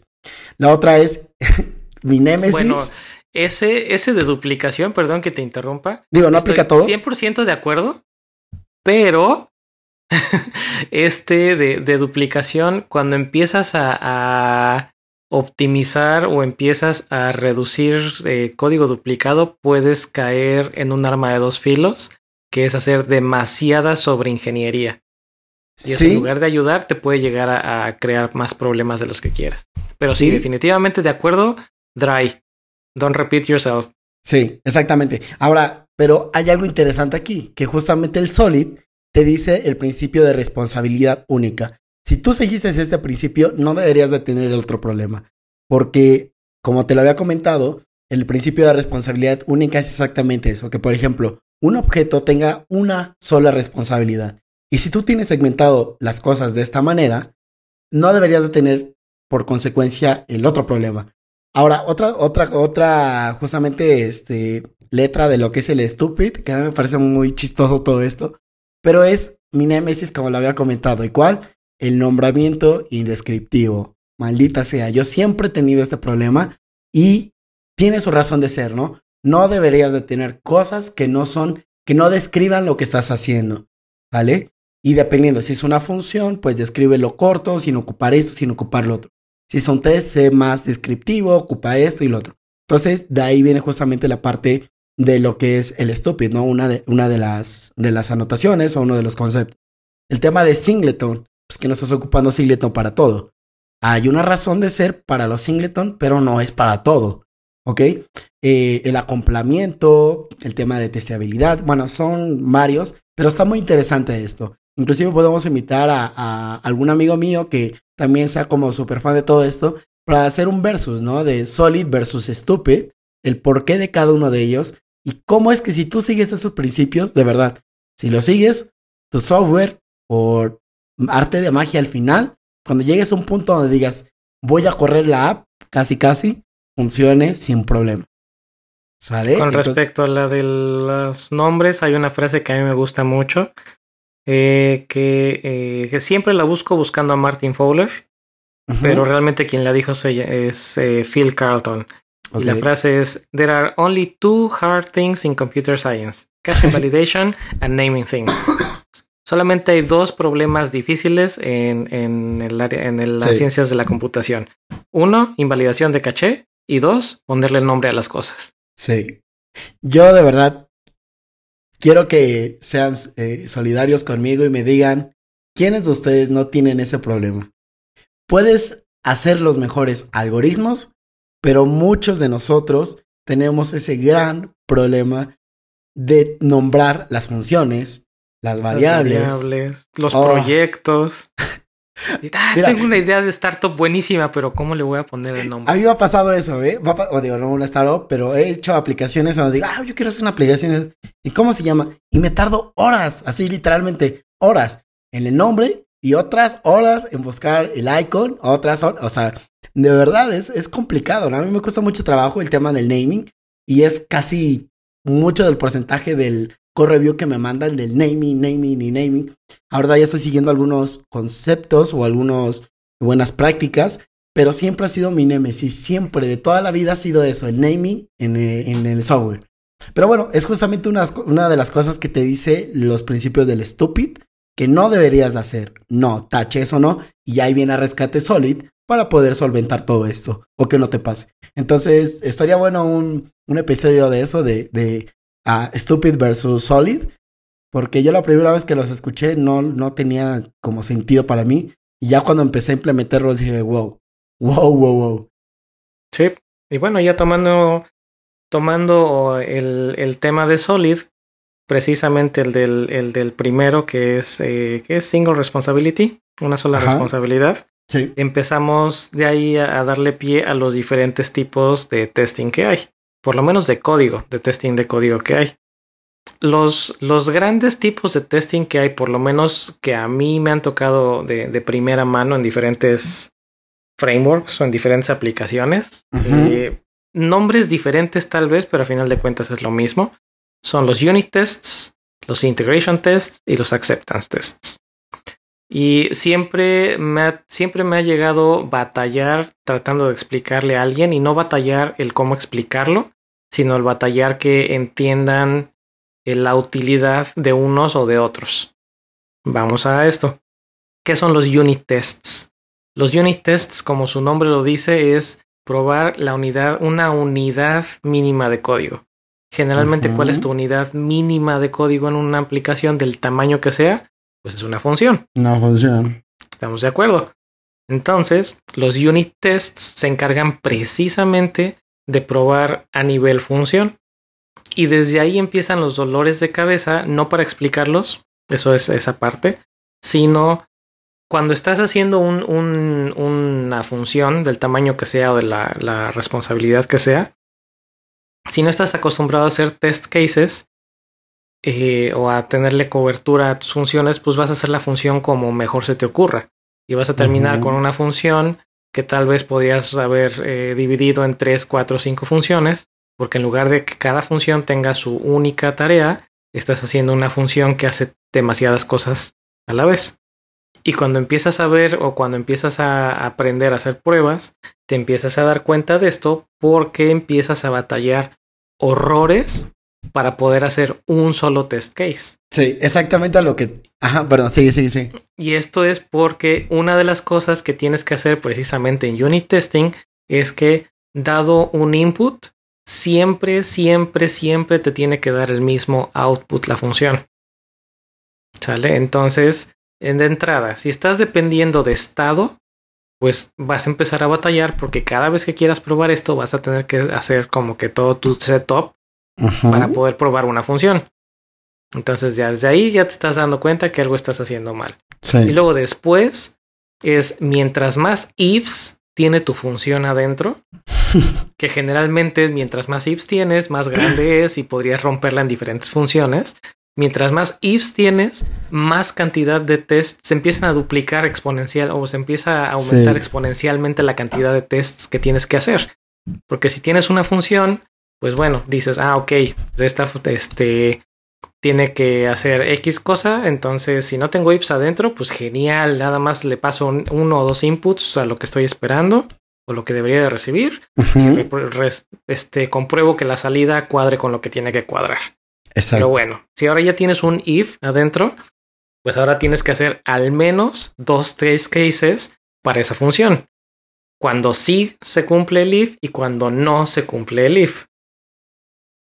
Y luego si tienes otro if adentro, entonces en lugar de tener dos test cases, ahora tienes cuatro test cases porque tienes que probar dos para el primero y dos para el segundo. Y luego si los tienes anidados, peor. Sí. ¿Vale? Entonces ahí es cuando empieza a, cuando te empiezas a dar cuenta de que lo que estás haciendo no es la mejor, tal vez, tal vez no es la mejor manera de hacerlo. Estoy de acuerdo, habrá ocasiones en las que no te queda de otra porque así es la lógica de lo que está haciendo tu función, aunque sea una sola, una sola responsabilidad. Pero ahí te empiezas a dar cuenta de, de cómo hacer código que cumple con su objetivo, que está, eh, que solamente tiene una sola cosa que hacer y que además es testeable. Sí. ¿Qué ibas a decir? Eh, justamente acabas de comentar eso y, no sé si se dieron cuenta, pero voy a retomarlo. El tema, de, por ejemplo, de Solid, de SOP y de, test van súper relacionados de la mano. Porque, por ejemplo, el principio de responsabilidad tal cual te dice, imagínense que tenemos un método que sea un método operaciones y que adentro de eso puedas sumar, dividir, este, todas las, las operaciones básicas, ¿vale? todo lo tienes en un solo método. No debería estar así, porque debería estar todo con una responsabilidad. Un método que te haga una suma, un método que te haga una resta, un método y así, ¿vale? Y ya solo en otro, pues los mandas a llamar, pero realmente todos están segmentados con una responsabilidad única. Si tú tienes todo metido sin responsabilidad única, sin respetar esos principios, y lo tienes todo dentro de lo que es un método, cuando hagas tu test, una, o no vas a poder o te va a costar mucho trabajo. Por consecuencia, si tienes, bueno, si tienes mal, si tienes más mal código, por consecuencia vas a tener una pesadilla en los tests. Te va a costar mucho trabajo. Si tienes buen código, los tests van a ser tan claros como el agua, así. Van a salir automáticos, literalmente. Van a, van a ser bastante sencillos. Sí. Entonces, de verdad, vean el tema de Solid, vean el tema de Stupid, también lo que sí y lo que no deberías hacer. Y créanme que esto, antes de pasar a los test, primero que tu código sea testeable. Ese es el primer paso. Y el segundo ya es aprender a hacer los tests. Pero el primero es que tu código sea testeable. Porque nuevamente, si tu código no está testeable y tú intentas aprender test, que de por sí a veces es complicado, pues simplemente no vas a poder porque no vas a, en los, no vas a entender. Sí, en los ejemplos. No saber ni por dónde empezar. Sí, porque en los ejemplos tú ponte a buscar y de verdad, a las personas que no conozcan el tema de test, pongas a buscar y les va a salir, les apuesto, el clásico ejemplo como este de sumar uno más uno. Y tú dices. Sí, lo básico. Sí, tú dices, ah, ya entendí cómo. Ajá, y vas a tu código y tú ves tu función ahí como de 200 líneas y a ver. Sí, y ahora por dónde empiezo. Ni siquiera nosotros que llevamos tiempo testeando, luego pues podemos con esos. Entonces, primero, su código, que su código sea testeable. Aprendan a hacer código testeable, un código bueno. Y código limpio, código bien organizado. Exactamente. Y después de eso ya aprendan a hacer test. Que primero debería ser el tema de test, primero hacer el test y después el código, pero bueno, eso ya es otro mundo, no pasa en la vida real. Pero, bueno, pero a ver, vamos, de una vez aprovechando que estamos con los unit tests. Perdón. ¿Por qué, tú por qué dices que debes que debe de hacerse así? ¿O tú por qué crees que, cuál es, cuál crees que sea el objetivo de, de esto, por lo menos en, en TDD? Que tienes que hacer primero el test y después, después hacer el código. Mm, yo, fíjate, está interesante esto. Digo, a ver si no nos extendemos bastante, pero bueno, voy a ser corto en esto. ¿Cuál es el objetivo? Más no la opinión tal cual que yo tengo, ¿no? Pero bueno, el objetivo tal cual es que tú crees tus casos y el código de cierta manera se ajuste a esos casos. O sea, que primero digas, tiene que funcionar así y así y así, y así se tiene que adaptar lo que es el código. Voy a, voy a hacer una analogía o un ejemplo. Es como, tengo mi plano y el edificio se tiene que acoplar a mi plano y no al revés. ¿Sí? Primero lo construimos y después hacemos el plano. Ajá, lo construimos y después como que lo vamos emparejando para que se aparezca el plano. No, no debería ser así. Pero, pues pasa así. Ese es, una de es uno de los motivos, obviamente. Tienes que hacer, eh, tienes que planear tu, en teoría o en, en, un mundo ideal, tienes que planear el código antes de empezar a hacerlo. Sí. Pero otro de los objetivos en el mundo real uno de los objetivos de, del TDD, que es precisamente escribir el test y verlo, y ahí te vas a dar cuenta luego, luego. Uno, el primer paso es escribir el test y ver lo que falle. Sí. El segundo paso es escribir la cantidad mínima de código para hacer lo que pase. Después el siguiente paso es hacer el refactor para que cubra este, para que cubra el, para que sea genérico, digamos. Y el último paso, o bueno, de ahí ya el, siguiente paso sería hacer refactor del, del, test para hacerlo, este, digamos que más limpio. Y aquí vamos a poner un ejemplo.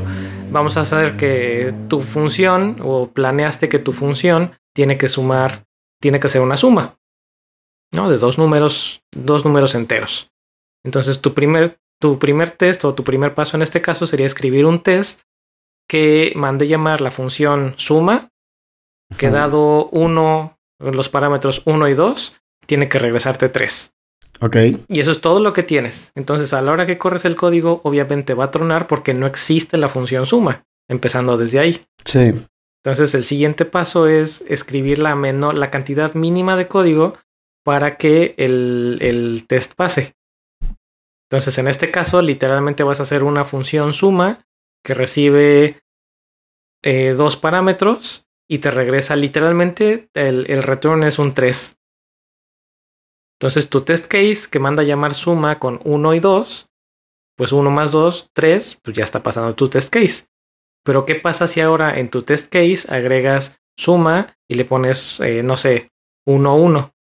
Pues tu test ya va a romper, se va a romper porque el primero pues pasa porque literalmente te está regresando el número 3 y es lo que estás esperando.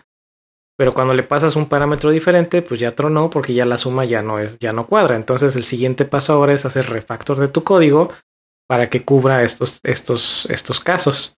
Entonces ahora en lugar de que nada más haga un literal return 3, pues vas a hacer el return del primer parámetro más el segundo parámetro. Entonces esto, el objetivo, uno de los objetivos que tiene es obviamente que planees cómo quieres que funcione tu código o bueno, más bien que planees cuáles son los inputs y los outputs y qué es lo que tiene que pasar. Pero el otro objetivo es reducir a la menor cantidad posible el número de falsos positivos. Sí. ¿Y a qué me refiero con falsos positivos? Pues es que una vez que ya estás encontrándole el gusto al unit testing y que estás teniendo pues escenarios reales, estás haciendo tu código y una vez que tienes tu código haces los tests y la mayoría, bueno, no quiero decir la mayoría, pero muchos lo que hacen es, ah, ya hice mi test y mi test pasa porque cuadra con el código. Exacto. pero nunca lo probaste que fallara. Sí. ¿Dale? Entonces, si no estás siguiendo un TDD estricto, lo mínimo que tienes que hacerte para asegurarte que tu test funciona es hacer lo que falle. Sí. ¿Sale? Correr tus tests, ver que, no sé, haces tu test. Ah, pues órale, ya, ya mi función suma ya está, ya estaba hecha, le agrego su test, ya revisé que funcione, que sumen los enteros y que si le paso strings, este no me funciona, no, bueno, me regrese un error o haga lo que tenga que hacer y bla, bla. Sí, sí, sí. Pero ahora, ¿qué pasa si rompo mi código? Si en lugar de hacer una suma, por ejemplo, le cambio la suma por una multiplicación. Ajá. O le paso un cero, dos ceros. Ajá, le paso un cero, le paso el regreso un string o no sé, X. Entonces, ah, sin modificar el test case, si modificas el código, pues si el código debe de romper, el test tiene que romperse. Sí. Y pues ya sabes que si no se rompe el test, significa que está mal. haciendo mal. Sí. De hecho, algo, algo curioso que acabas de comentar y, y que me acaba de caer el 20 es que toda la vida nos han enseñado como desarrolladores que tenemos que hacer que las cosas funcionen. Pero curiosamente llega el punto en donde tienes que hacer que las cosas fallen para que funcionen. Justamente como lo comentabas, ¿no? Uno tiene que probar el caso de éxito, pero también tiene que probar el caso falso, de, error, el caso fallido. Porque necesitamos saber cómo reaccionar cuando es el happy path, cuando es el caso no tan ideal, pero que pasa, y qué pasa cuando no ocurre lo que debería, cuando falla, cuando truena esto, cuando truena el otro. ¿Qué reacción deberíamos tener? Entonces lo curioso es que toda la vida nos han dicho de que haz que funcione, ¿sí? Pero también haz que no funcione para comprobar qué es lo que pasa y de, por consecuencia poder hacer que ese código funcione como debería y que tú estés consciente de ambos casos, ¿sale? Entonces es muy curioso eso, ahorita me acaba de caer el 20, pero así es, tal cual. Exacto. Y bueno, eh, a ver, ¿qué otro tengo aquí? entre mis notas. Bueno, antes de, antes de tocar otro tema que a mí se me hace la verdad muy importante, eh, lo veo que aplica para los otros dos tipos de test que, que mencionábamos al principio. Entonces, antes de tocar eso, pues vamos a avanzar un poquito. Por lo menos en, en web y en el UI tenemos otros dos tipos de tests, que son los de integration y los de acceptance. O sea, los de integración y los de, los de acceptance o de aceptación. La forma en la que a mí me gusta explicar, por lo menos del lado del UI, los integration tests y los acceptance tests, es cuando estás haciendo UI en web, por lo menos, generalmente estamos haciendo ya componentes. No sé, tienes el componente que es un formulario de login. Tienes un componente que es un modal para confirmar X o Y. O no sé, así diferentes cosas. Entonces, la forma en la que a mí me gusta explicar los integration tests o los tests de integración es como si fueran los unit tests del UI. Entonces, ¿cuál, es, ¿cuál es tu, en este caso, cuál sería un, un unit test o, perdón, un integration test de ese formulario o de ese componente de login que habíamos, que hemos estado usando de ejemplo? Pues, pues vas a probar que, que los inputs que reciba ese componente hagan lo que tienen que hacer. No sé, si tienes dos inputs, el usuario, la contraseña y el botón, pues vas a comprobar que si el usuario, si simulas ese input de un, de un username, simulas ese input de un password y simulas un clic de ese botón o un touch de ese, de ese botón de submit, pues que se esté mandando llamar la función correcta o el evento correcto dentro de este componente. No me interesa qué es lo que le llame el componente después en el exterior, pero vamos a comprobar que haga lo que tiene que hacer el componente que si no sé, si dejas los dos inputs vacíos y le das a submit, pues una de dos, o que esté desactivado el botón o que mande, haga su respectiva validación. Si pones algo que no cuadra con, eh, no sé, una contraseña muy corta, pues, pues, igual que haga su validación. Si estás esperando un correo electrónico para el username y no ponen un correo electrónico, pues tiene que hacer su validación. Entonces, es la, es la forma en la que normalmente nosotros vemos y a mí me gusta explicar los integration tests. Son como si fueran tus unit tests, pero de tus componentes como tal. No, no vas a probar función por función, pero en este caso vas a probar la, la, integración del UI de ese componente contra lo que tiene que estar haciendo. Sí. No sé si esto aplique también en Android. No tanto. Yo creo que por la misma naturaleza, digo, en Android tenemos cosas tan complejas del lado de, de la UI. Ciertamente sí lo probamos y demás, pero no es tan complejo como en el tema del frontend, ¿no? En web. Creo que en web es más complejo justamente. Entonces, no tenemos eso, o al menos nosotros, bueno, yo no manejo eso, eh, pero sí hay test justamente para probar la UI, ¿no? De, pero son más test como eh, generar casos y que se ejecuten, inclusive hay como estos, estas herramientas como de fuerza bruta. Hay uno que se llama Monkey, que lo que, que viene de la parte del SDK de Android, pero eh, o de los tools, eh, que lo que hace es que tú le dices, Monkey 200 mil y va a lanzar 200 mil clics a la UI. Sí. A lo ah, esos eran geniales. Me acuerdo que hace uf, añísimos cuando me tocó este trabajar un poco con, con las Palm Pilot con C. Habían en el emulador, habían eh, lo mismo que dices tú, pero estos se llamaban gremlins. Entonces, literalmente le decías, ah, pues aquí está mi aplicación y quiero que arranques este un gremlin y que igual que haga, no sé, 500 eventos. Entonces, esta cosa literalmente agarraba y lanzaba 500 eventos random en todo lo que encontraba en el UI. Touch, eh, eventos de touch, eventos de input, eventos de clics, eh, si veía botones en el, en el interfaz, le daba clic a los botones así de forma random. Este, y ahí lo dejabas, había veces en la que, no sé, la dejabas por horas o la dejabas toda la noche, si querías, y al día siguiente regresabas y veías el log y veías si había, si había habido excepciones o había habido errores y ya podías ver cuál había sido la, la causa de la excepción o la causa del error. Y servía para ver así como que, a ver que, órale, rómpela, literalmente. Y eran buenos, pero bueno, Creo que en este caso sería como más... No he visto esto del lado del UI, estoy casi seguro que en algún lugar tiene que ver algo así, pero en el lado del UI, por lo menos en web, no he visto este, este caso. Pero algo parecido a lo que comentas tú de estas pruebas de UI es el siguiente nivel de tests que por lo menos a mí me ha tocado manejar, que es lo que le llamamos nosotros, por lo menos los acceptance tests, que es, ok, ya tienes tus unit tests que están probando el código a nivel unitario, a nivel función. Tienes tus integration tests que están comprobando que los componentes funcionen como deberían de funcionar entre, eh, o sea, entre, bueno, no entre ellos, sino que lo, cada, uno, cada uno de tus componentes como unidades funcionen. Y ahora vas a tener tus acceptance tests que literalmente vas a decir, ah, cuando el usuario vaya a la página diagonal login, le va a dar clic a este input, va a escribir, le va a dar clic a este input, va a escribir el password, le va a dar clic al botón submit. Y asumiendo que los datos son correctos, te esperas, no sé, a que se recargue el navegador y tienes que aparecer o tienes que terminar en una página que tenga tal URL, que tenga tales secciones en pantalla, que esté el nombre del usuario en tal lugar, con tal selector y bla, bla, bla. Que es ya como, como lo que mencionabas, que es todo un caso de interacción del usuario. Sí. De hecho, eh, algo, perdón que te interrumpa rápido, algo que de los test que ya hemos estado hablando, pero también como para eh, remarcarlos, porque sí es muy importante esto. Cuando haces test, por lo regular vas a verificar que se ejecute algo, en el caso correcto y malo, solo que se ejecute. Y hay otros test que te van a ayudar a verificar el resultado de esas ejecuciones.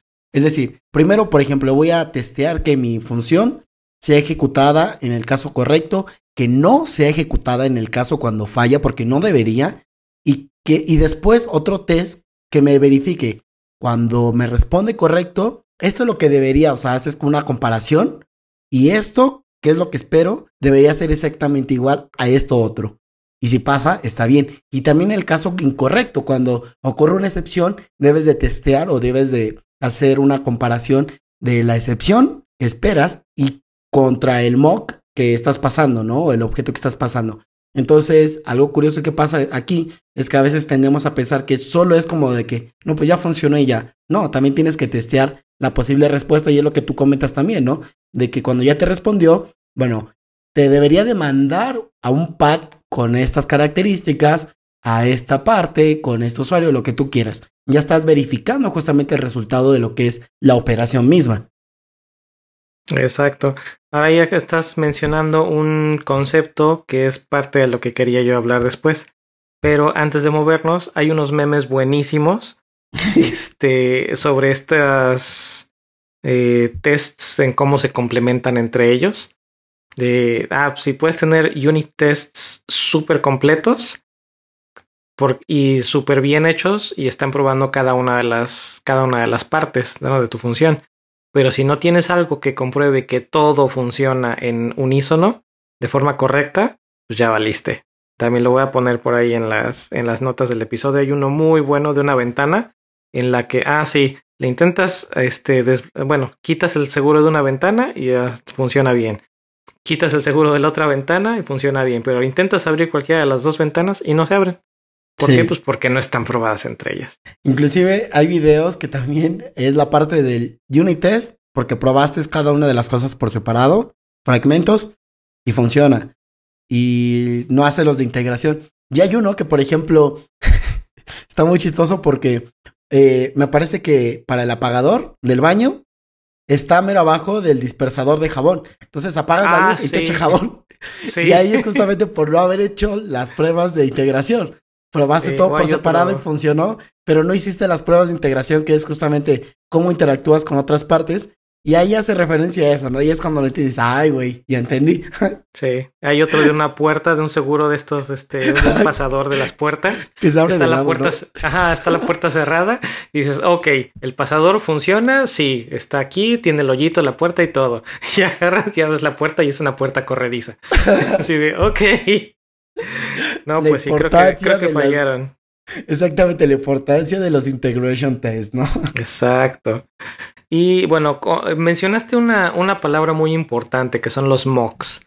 Y aquí iba yo, y esto es algo que yo quería hacer un, un hincapié muy, muy grande en los test cases. Y algo con lo que sí he tenido también problemas, no problemas grandes, pero sí he tenido diferencias tratando de explicar el por qué yo lo veo de una forma y por qué otros no lo ven así. A lo que voy es, cuando estás haciendo unit tests, eh, específicamente unit tests, pero no necesariamente unit tests, porque también aplica para los de integración. Sí. Eh, cuando estás haciendo tus unit tests, se supone que tienes que probar una unidad mínima de código, ¿no? Que es tu función. Sí. ¿Qué pasa cuando tienes una función y estás probando una función que manda a llamar otra función? Ahí mm. es cuando empieza lo interesante. Que la forma en la que yo lo veo es que, y la forma en la que yo lo aprendí, es que si tú estás probando tu función, tienes que probar solamente tu función. Porque en el momento en el que empiezas a probar algo más que no es tu función, entonces ya no solamente estás probando tu función, sino estás probando todas las demás dependencias. Ahora, lo que voy con esto es un ejemplo. Bueno, tengo de hecho varios ejemplos en la cabeza, pero el primero es tienes la función operación. Vamos a decir que en el ejemplo que tenías hace rato, o que pusiste hace rato, ¿no? Tienes, eh, tienes una función que se llama operación, que antes tenía todas las funciones adentro, ¿no? Tenía, hacía suma, resta, multiplicación y división. Pero bueno, ya aprendiste que eso es algo malo, y ya tienes tus respectivas funciones, suma, resta, multiplicación, división, y tienes tu, tu función, digamos, principal, que se llama operación, que internamente manda a llamar a cualquiera de las otras funciones. Ok. Ok, no, ya, ya separaste tu código, está todo bien, tienes una sola función para exponerla, digamos, de forma pública y que sea este como que más fácil implementar o más dinámico. Ok. No quieres exponer suma, resta, multiplicación y división. Cuando estás probando la función operación, vamos a decir que vas a probarla, lo que, lo que estás probando ahí es nada más lo que, o lo que deberías de probar es solamente lo que hace la función operación no tienes por qué llamar realmente ni a suma, ni a resta, ni a multiplicación, ni a división. ¿Por qué? Porque entonces ya no nada más estás probando operación, estás probando operación y todas las demás funciones. Es que entonces, ajá. Espérame, espérame. Entonces, aquí lo que tienes que hacer, o desde mi punto de vista y lo que yo hago, es, ok, estoy probando operación, voy a revisar que dado un input, ciertas condiciones pasen. Y en el caso, por lo menos del UI, pues tenemos, eh, dependiendo de la librería en la que ocupen, se pueden llamar o spice o stops. O incluso hasta mocks. Entonces, ¿qué es lo que haces? Pues bueno, cuando mandas, a, cuando estás configurando tu test case, puedes decirle, ok, en mi test case, en esta clase, voy a probar la opera, voy a, probar la, operación, la función operación. Okay. Y yo sé que si le voy a mandar, eh, no sé, el, string con el signo de más, pues tiene que mandar a llamar suma, porque esa es la lógica. Ok. ¿no? Entonces voy a probar el caso de suma dentro de operación. Pues cuando estoy haciendo la configuración de mi test case, voy a hacer un spy o un stop. Ok. El método suma de mi clase o de mi instancia, para que cuando yo mande llamar operación con los parámetros y el signo de más, realmente no mande llamar a suma, porque a mí no me interesa lo que va a resultar de suma, porque no estoy probando suma, estoy probando operación. ¿Estamos de acuerdo? Entonces, mi prueba en este caso va a ser que cuando yo mande llamar operación con un 1, un 2 y un signo de más, mande llamar la función, que en este caso está hecha un stop, o sea que no va a mandar llamar a la, a la función original, sino nada más va a revisar que se mande llamar una función. Este va a revisar que se haya mandado llamar la función suma con el parámetro 1 y el parámetro 2, que son los que yo les estoy pasando. Ok. Más no voy a probar, ni siquiera voy a mandar llamar el resultado de suma, realmente, porque este tipo de librerías lo que hacen es reemplazar las funciones, Sí. tiempo de ejecución. Entonces, a lo que voy es que con este caso, si yo hubiera probado suma, bueno, si yo hubiera probado operación y estuviera revisando no solamente el resultado de operación, sino estuviera probando el resultado de suma, ya no nada más estoy probando operación, ya me estoy saliendo de ese unit test. Exacto. De hecho, Ahora la suma ahora es otra función, no tengo por qué probarla. porque de hecho ya deberías haberla hecho antes.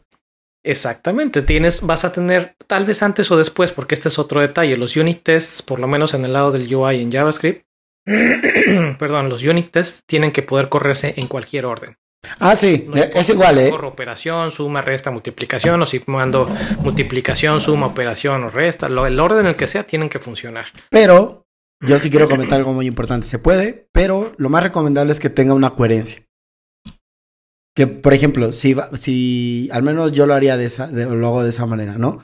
Si tenemos esta, esta función que se llame ah, operaciones y adentro tiene una llamada a las operaciones, otras funciones que suma, función, resta y lo que tú quieras, yo primero probaría los casos internos, es decir, las funciones de suma, resta, multiplicación, división, y después procedería a realizar lo que es el, el siguiente test, que es ya es como el conjunto de todo, ¿no? Sin probar ya las funciones de suma porque ya se hicieron anteriormente. Entonces es como leer un libro. Dices, Sí y primero no. aprendo esto, esto. Es que, bueno, yo lo hago así. Sí y no, o sea, te, entiendo el razonamiento y hace sentido. Es como cuando estás haciendo una demostración matemática. O sea, no puedes demostrar que, eh, eh, no sé, a ver, no puedes demostrar que 1 más 2 es 3 si no has demostrado primero que 1 más 1 es 2, por decir así. O no puedes demostrar una multiplicación si no has primero demostrado una suma. Sí. Para quienes hayan metido en, en cuestiones de este tipo de, de- no me acuerdo cómo se llamaba la materia, pero en, en electrónica lo llevé y en matemáticas también lo llevan. Este, eh, si me hace sentido el razonamiento de que no puedes probar operación de forma, digamos, eh, correcta o, o no puedes asegurar que operación va a funcionar si no has hecho tus pruebas para suma y para resta y para multiplicación y para división o lo que sea que lleva adentro. Pero en el mismo, en este mismo aspecto, si los tests van a correr en orden random, no tiene por qué existir esa dependencia de por qué correr primero uno y por qué correr después el otro.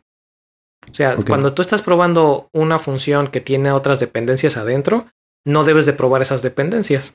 Y no es más, ni siquiera deberías de llamar esas dependencias, porque entonces tu test ahora tiene dependencias cuando no debería tenerlas, porque entonces ya no es una, ya no es una unidad. Sí. Entonces, sí me hace sentido lo que dices, simplemente no estoy al 100% de acuerdo que deberías de hacerlo en ese orden. Porque a final de cuentas cada una de estas va a ser un- una caja negra. Si están bien organizadas, no, si están bien diseñadas las funciones, tú debes de poder probar eh, en el orden en el que quieras y puedes de poder, Ah, debes de poder escribir tus tests en el orden en el que quieras ok. si están bien, bien diseñadas. Ah, ojo, debes pero de tener esa dependencia. Ok, ojo, pero yo lo comentaba no por el tema de dependencia. O sea, no importa el orden, tú puedes tener el test distribuidos en todo lo que es la clase o el archivo, lo que tú quieras. Es más por cuestiones de práctica. Porque si tú entras a, por ejemplo, a, un, bueno, voy- a una clase de, test, ¿no? Y dices, wow, bueno, tengo que empezar a hacer mis tests, ¿no? O falló un test. Y a lo mejor no te lo marquen dónde es, pues simplemente te vas a la sección en donde debería estar y sabes que, por ejemplo, ah, es el último. ¿Por qué? Porque es el que combina las, funciones y es el que verifica, va, va, va, va. Entonces es más por prácticas como para una buena lectura de código. Para que nosotros como deve- developers podamos tener como una, un cierto índice, es lo que comentaba. Si tú tienes un Ah, libro ok. sin índice y te dicen, oye, y te digo, oye, este, porfa, en el capítulo de Solid, este, hazme un resumen. Y si no tienes un índice de un libro, Sí, pues chútate todo Sí. el libro para ver dónde está. pero si tienes un índice o tienes una estructura de, oh, primero va lo que es el capítulo y adentro van, no, ¿qué sería? Primero va como la sección y después los capítulos, o cómo sería? Bueno, X, primero va el título y después los subtítulos. De Ajá, forma ya. correcta. Ajá, entonces de esa Ya manera sea en orden alfabético o en orden este de jerar en orden jerárquico o en orden, pero deben de llevar un orden. Y si Exactamente. es consistente, ya. Un eso, a eso, me refería, como a, a una buena práctica para La organización en el archivo, no, la no, no el orden en el que lo escribes. Sí, y aparte no, no dependería, o sea, si tú pones tus Sí. test ordenados o desordenados, deberían de correr sin ningún problema. Si no corren, algo está muy mal ahí, pero deberían de poder, pero lo ideal para ti y para todos, porque quién sabe quién llega a tocar tu código, si otra persona o, o tú mismo dentro de tres meses, que es prácticamente otra persona, este, Dentro Pues de tres meses te fuiste muy optimista. Dentro de dos semanas ya es otra persona. en una semana, porque sí ha pasado eso, ¿no? Como de haces un código, está bien, lo dejas y lo retomas unos días después y Ya no te acuerdas y- qué hiciste. Sí, dices, wow. y de ahí también importancia de la descripción en los core reviews, en los pull requests, pero ya ese es otro tema. Pero este sí debería haber un orden de para una buena práctica y una buena lectura del código. Exacto. Y bueno, lo que iba también con esto de no tener dependencias, no nada más es no tener dependencias con tu función o con tus funciones del- de lo que estés probando. Es a tal grado de no tener, de tener cero dependencias en las cuales he tenido que hacer algunos tests en los cuales eh, las librerías que utilizamos resetean todo el, todo el comportamiento cada vez que termina un test. Entonces, por eso no, ha- no ha habido tantos, no ha habido problemas, no, no tantos, no ha habido problemas, por lo que voy a decir. He llegado a tal grado de hacer stops de funciones internas de jQuery o he llegado a hacer stops del mismo window punto algo o de cualquier objeto que no tiene nada que ver conmigo porque me ha tocado tener que hacer tests para funciones que no estuvieron bien planeadas y están teniendo 20 dependencias adentro de ellas sin estar haciendo, como lo que comentabas, una, una inyección de dependencias. As- asumen estado, asumen dependencias, asumen librerías y ahí es cuando te metes en estos casos de, bueno, pues es que, por un lado, tengo que hacer el test y tengo que asegurarme que esto está funcionando. Pero por el otro lado, no quiero tener que hacer todo un setup de toda la aplicación, incluyendo el DOM, incluyendo jQuery, incluyendo todo lo demás, cuando lo único que quiero revisar es si se mandó a llamar X o Y función con X o Y parámetro. Entonces ahí es precisamente donde he tenido algunas diferencias con algunos eh, ex compañeros en las cuales me han dicho es que ¿por qué haces eso? Eso está mal. Yo no, no es que no- eso no está, desde mi punto de vista eso no está mal porque todos estos son dependencias externas. Si yo empiezo a probar que, eh, no sé, si tengo un test que agrega un botón en el DOM, si yo estoy haciendo, eh, bueno, más bien tengo una función que agrega un, no sé, un botón o un nodo eh, cualquiera en el DOM, pues tengo dos opciones. Tengo la opción de hacer que realmente agregue eso en el DOM y que después ese objeto se quede como un... eh, se me fue ahorita el término, que, pero que en pocas palabras se quede ese objeto ahí random en memoria y que vaya a romper otro test, precisamente lo que hablábamos de los tests en, en orden aleatorio. O tengo la opción de hacer el stop o de hacer el spy o de hacer el mock de esta función en específico y ya no la va a mandar llamar. Simplemente voy a mandar voy a revisar que se haya llamado, que se haya mandado la cantidad correcta de veces y que se haya mandado con los parámetros correctos. Sí. Entonces yo sí llego a tal grado de eliminar casi al 100% todas las dependencias cuando estoy haciendo unit tests porque precisamente estoy haciendo un unit test. No quiero probar comportamiento externo, no quiero comprobar, eh, no quiero probar otras funciones, no quiero probar otros servicios, otras dependencias, otras librerías, quiero probar mi código. Sí.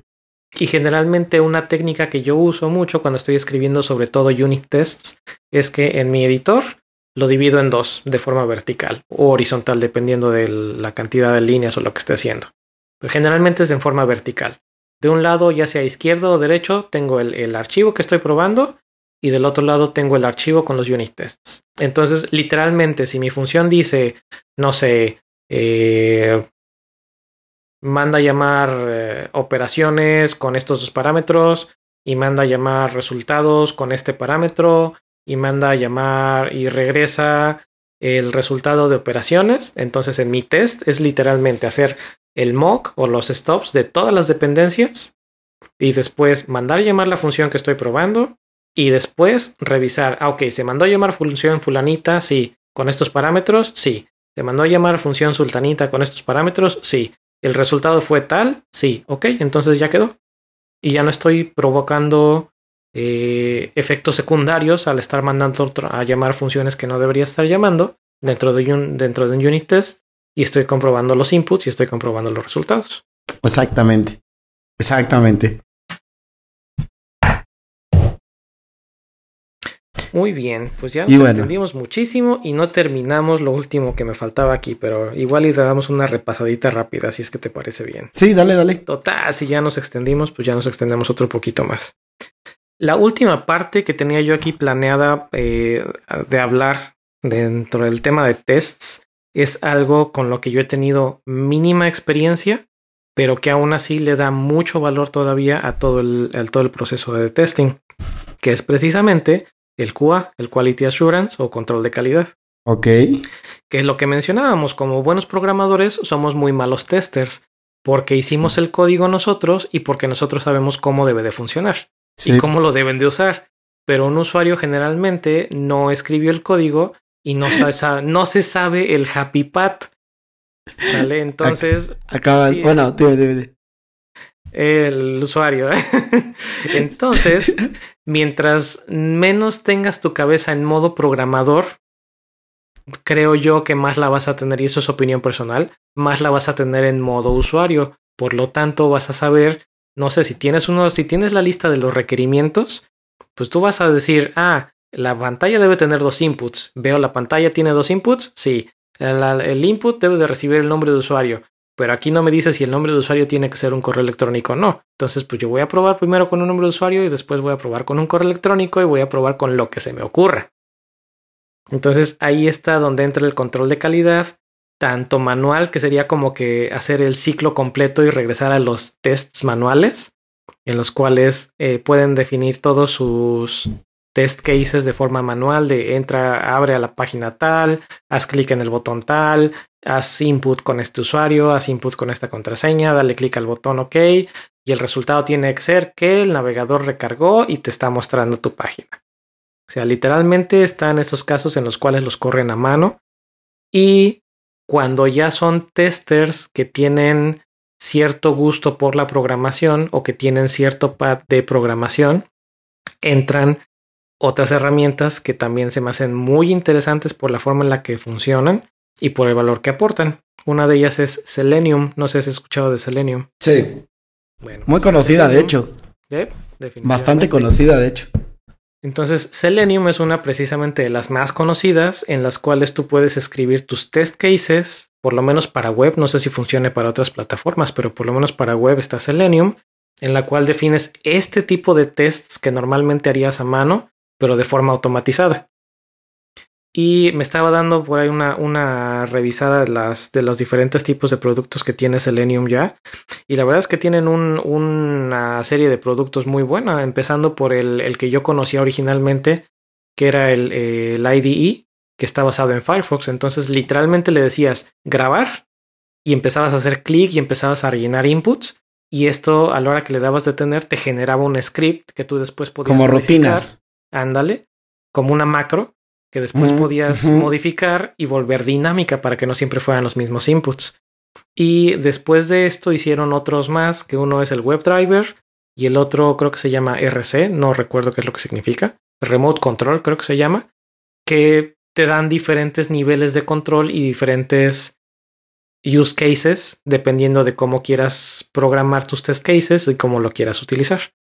Y la verdad es que se me hizo una muy buena si ya de por sí tenía yo Selenium en, en buena, digamos que a buen nivel, eh, como una herramienta para testing, La verdad es que después de ver los productos que tenían y no estamos asociados para nada con, con Selenium, es que se me hizo una herramienta muy muy poderosa para hacer test cases. Enfocada a los programadores eh, son los web drivers, que es precisamente programar tus test cases, no sé, por ejemplo con Node o en JavaScript, por lo menos para las aplicaciones, y hacer que éstas interactúen directamente con un navegador eh, como si fuera un usuario. En lugar de tener que estar haciendo selectores como con jQuery y así, literalmente son interacciones simuladas como si fueran usuarios. Sí, es un macro, básicamente. La otra herramienta que esta sí he llegado a usar, aunque muy poco, porque no, no estoy muy de acuerdo con su modelo de, de precios, pero pues bueno, no queda de otra veces, es Browser Stack. Ok. Que es básicamente puedes pagar o pagas de forma ya sea mensual o anual por un número eh, X de minutos de testing y desde el navegador puedes abrir cualquier página, literalmente cualquier página, incluso locales. Ok. Este, con cualquier navegador. Y soportan Windows, soportan Mac, soportan dispositivos reales en Android, reales en iOS. Eh, y puedes probar con 20 versiones diferentes. Bueno, 20 creo que me estoy quedando corto, pero tienen muchísimas versiones diferentes de Internet Explorer, de Edge, de Chrome, de Firefox, de em, Opera, Safari, Safari Mobile, el navegador de Android, Chrome en Android, etcétera. Y todo eso es el navegador. Wow, interesante. ¿eh? Entonces está muy interesante, pero pues la verdad es que el, plan que tienen freelance no se me hace tan económico tal vez o no se me hace algo a lo que le vea yo tanto valor, pero probablemente es porque no estoy, no estoy interactuando con esto tanto. Eh, creo que el plan freelance te dan 100 minutos de testing al mes. ok. Sí, o sea, es muy poquito, la verdad. Se me hace muy, muy poco. Son 100 minutos de testing al mes y pagas como 15 dólares o 20 dólares al mes. No, sí, sí está caro, güey. Sí. Eso te lo acabas pues en un día, menos. Es lo que yo pensaba, pero pues no, no me los acabé. este, pero aún así se me hace que se me hace muy poco. Y digo, entiendo que por un lado, pues no es, no vas a estar desarrollando en, en esta plataforma como tu navegador principal. O sea, no vas a tener abierto tu navegador con un eh, con una máquina virtual adentro del navegador probando tu sitio, porque pues es más lento incluso para ti. Sí. Pero pues si estás haciendo un test y quieres después correrlo, pues sí, como que se me hace más, más engorroso el, el tener tan pocos minutos, ¿no? Como que tienes que ser más cuidadosos con tus minutos. Ahora, lo que sí me gusta de esta plataforma es la variedad que tienen de dispositivos y los servicios que ofrecen, porque no nada más es de que puedas abrir el navegador, sino que también se integran con Selenium. Entonces puedes correr desde tu local, correr tus test cases y esta cosa en forma local arranca toda todas las interfaces o todas las diferentes plataformas en, en, en cloud, corre los tests y te regresa los resultados. Creo que tienen uno de eh, Visual Regressions para ver si le rompiste algo, algún estilo o algo así. Y otras herramientas. Mm, y interesante. ¿eh? Finalmente, una que me gustó, aunque no exploré demasiado, de un post que vi muy, muy bueno. Lo voy a poner en las notas. De, de hecho, está, de ahí salió la idea de tocar el tema también de tests en dev.to. Eh, el, post, el post se llama La introducción al testing que me hubiera gustado que me hubieran dado. Y ahí es un, es un desarrollador Está claro. web este, en el cual da una opción para un visual regression, que es literalmente le tomas un screen o la aplicación esta toma un screenshot o le das un screenshot inicial de tu aplicación y cuando corres los tests lo que hace es tomar la versión nueva de la aplicación o de lo que estés haciendo, en este caso de la web, sacarle un screenshot y compararla visualmente con, la, con el baseline. Y de ahí te dice, ah, si hace match, no hace match. Y si no hace match, te dice, te resalta las partes que no hicieron match. Wow. Entonces esa se me hace muy, muy buena para los que trabajan más con CSS. O con estilos, con con maquetas. Comparar resultados. Ándale. Wow, bastante interesante, ¿eh? Eso Creo se que... llama Percy. no, no, la verdad, no. En Android creo que no. Bueno, yo no he manejado nada parecido que compare tal cual. Ciertamente tenemos lo que es a Firebase, pero es caro, muy caro. Eh, que te ayuda a probar. Muy caro. Muy caro. Que te ayuda a probar en N dispositivos virtuales y no recuerdo si físicos, no recuerdo eso, pero virtuales sí. Y te da como capturas y toda la onda, pero son, es caro. Eh, pero algo como tal que te compare screens, así tal cual como A contra B, no, no, no tengo idea, la verdad, si existe algo así. Ok. Y bueno, ¿quieres agregar algo, algo más, Eric? Antes de Este, darle fin. Antes de cerrar el tema finalmente, pues no, nada más que nos, que nos manden sus comentarios por Twitter, en la página con, con el formulario de contacto o en las notas del episodio. Que nos manden sus comentarios, que nos digan qué opinan acerca del testing, si hacen testing o no, qué tipo de testing les gusta, qué tipo de testing no les gusta, si están de acuerdo o en desacuerdo con algo de lo que dijimos o si tienen mejores recursos, pues eh, por favor este, compártanlos para que nosotros también los podamos compartir en el siguiente episodio. Excelente, pues muchas gracias, Jacro. No, Nos gracias estamos ti, escuchando para el siguiente y no se les olvide dejar sus comentarios. Sí, claro que sí. Y bueno, pues nos escuchamos en la próxima. Por favor, recomienden el podcast a sus compañeros developers para que también se acerquen a, a toda la comunidad y bueno, puedan compartir justamente todas esas opiniones que estaremos encantados de leerlos. Claro que sí. Gracias. Bye. Bye. Recuerden que pueden ser parte del show enviando sus comentarios a cualquiera de nuestras redes sociales o por correo electrónico a podcast.devnights.mx. No olviden suscribirse con su cliente de podcast favorito o visitando nuestra página podcast.devnights.mx. Mike es Shell Dandy en Twitter, Eric es E. Ruiz de Chávez en Twitter y yo soy David Jacro también en Twitter.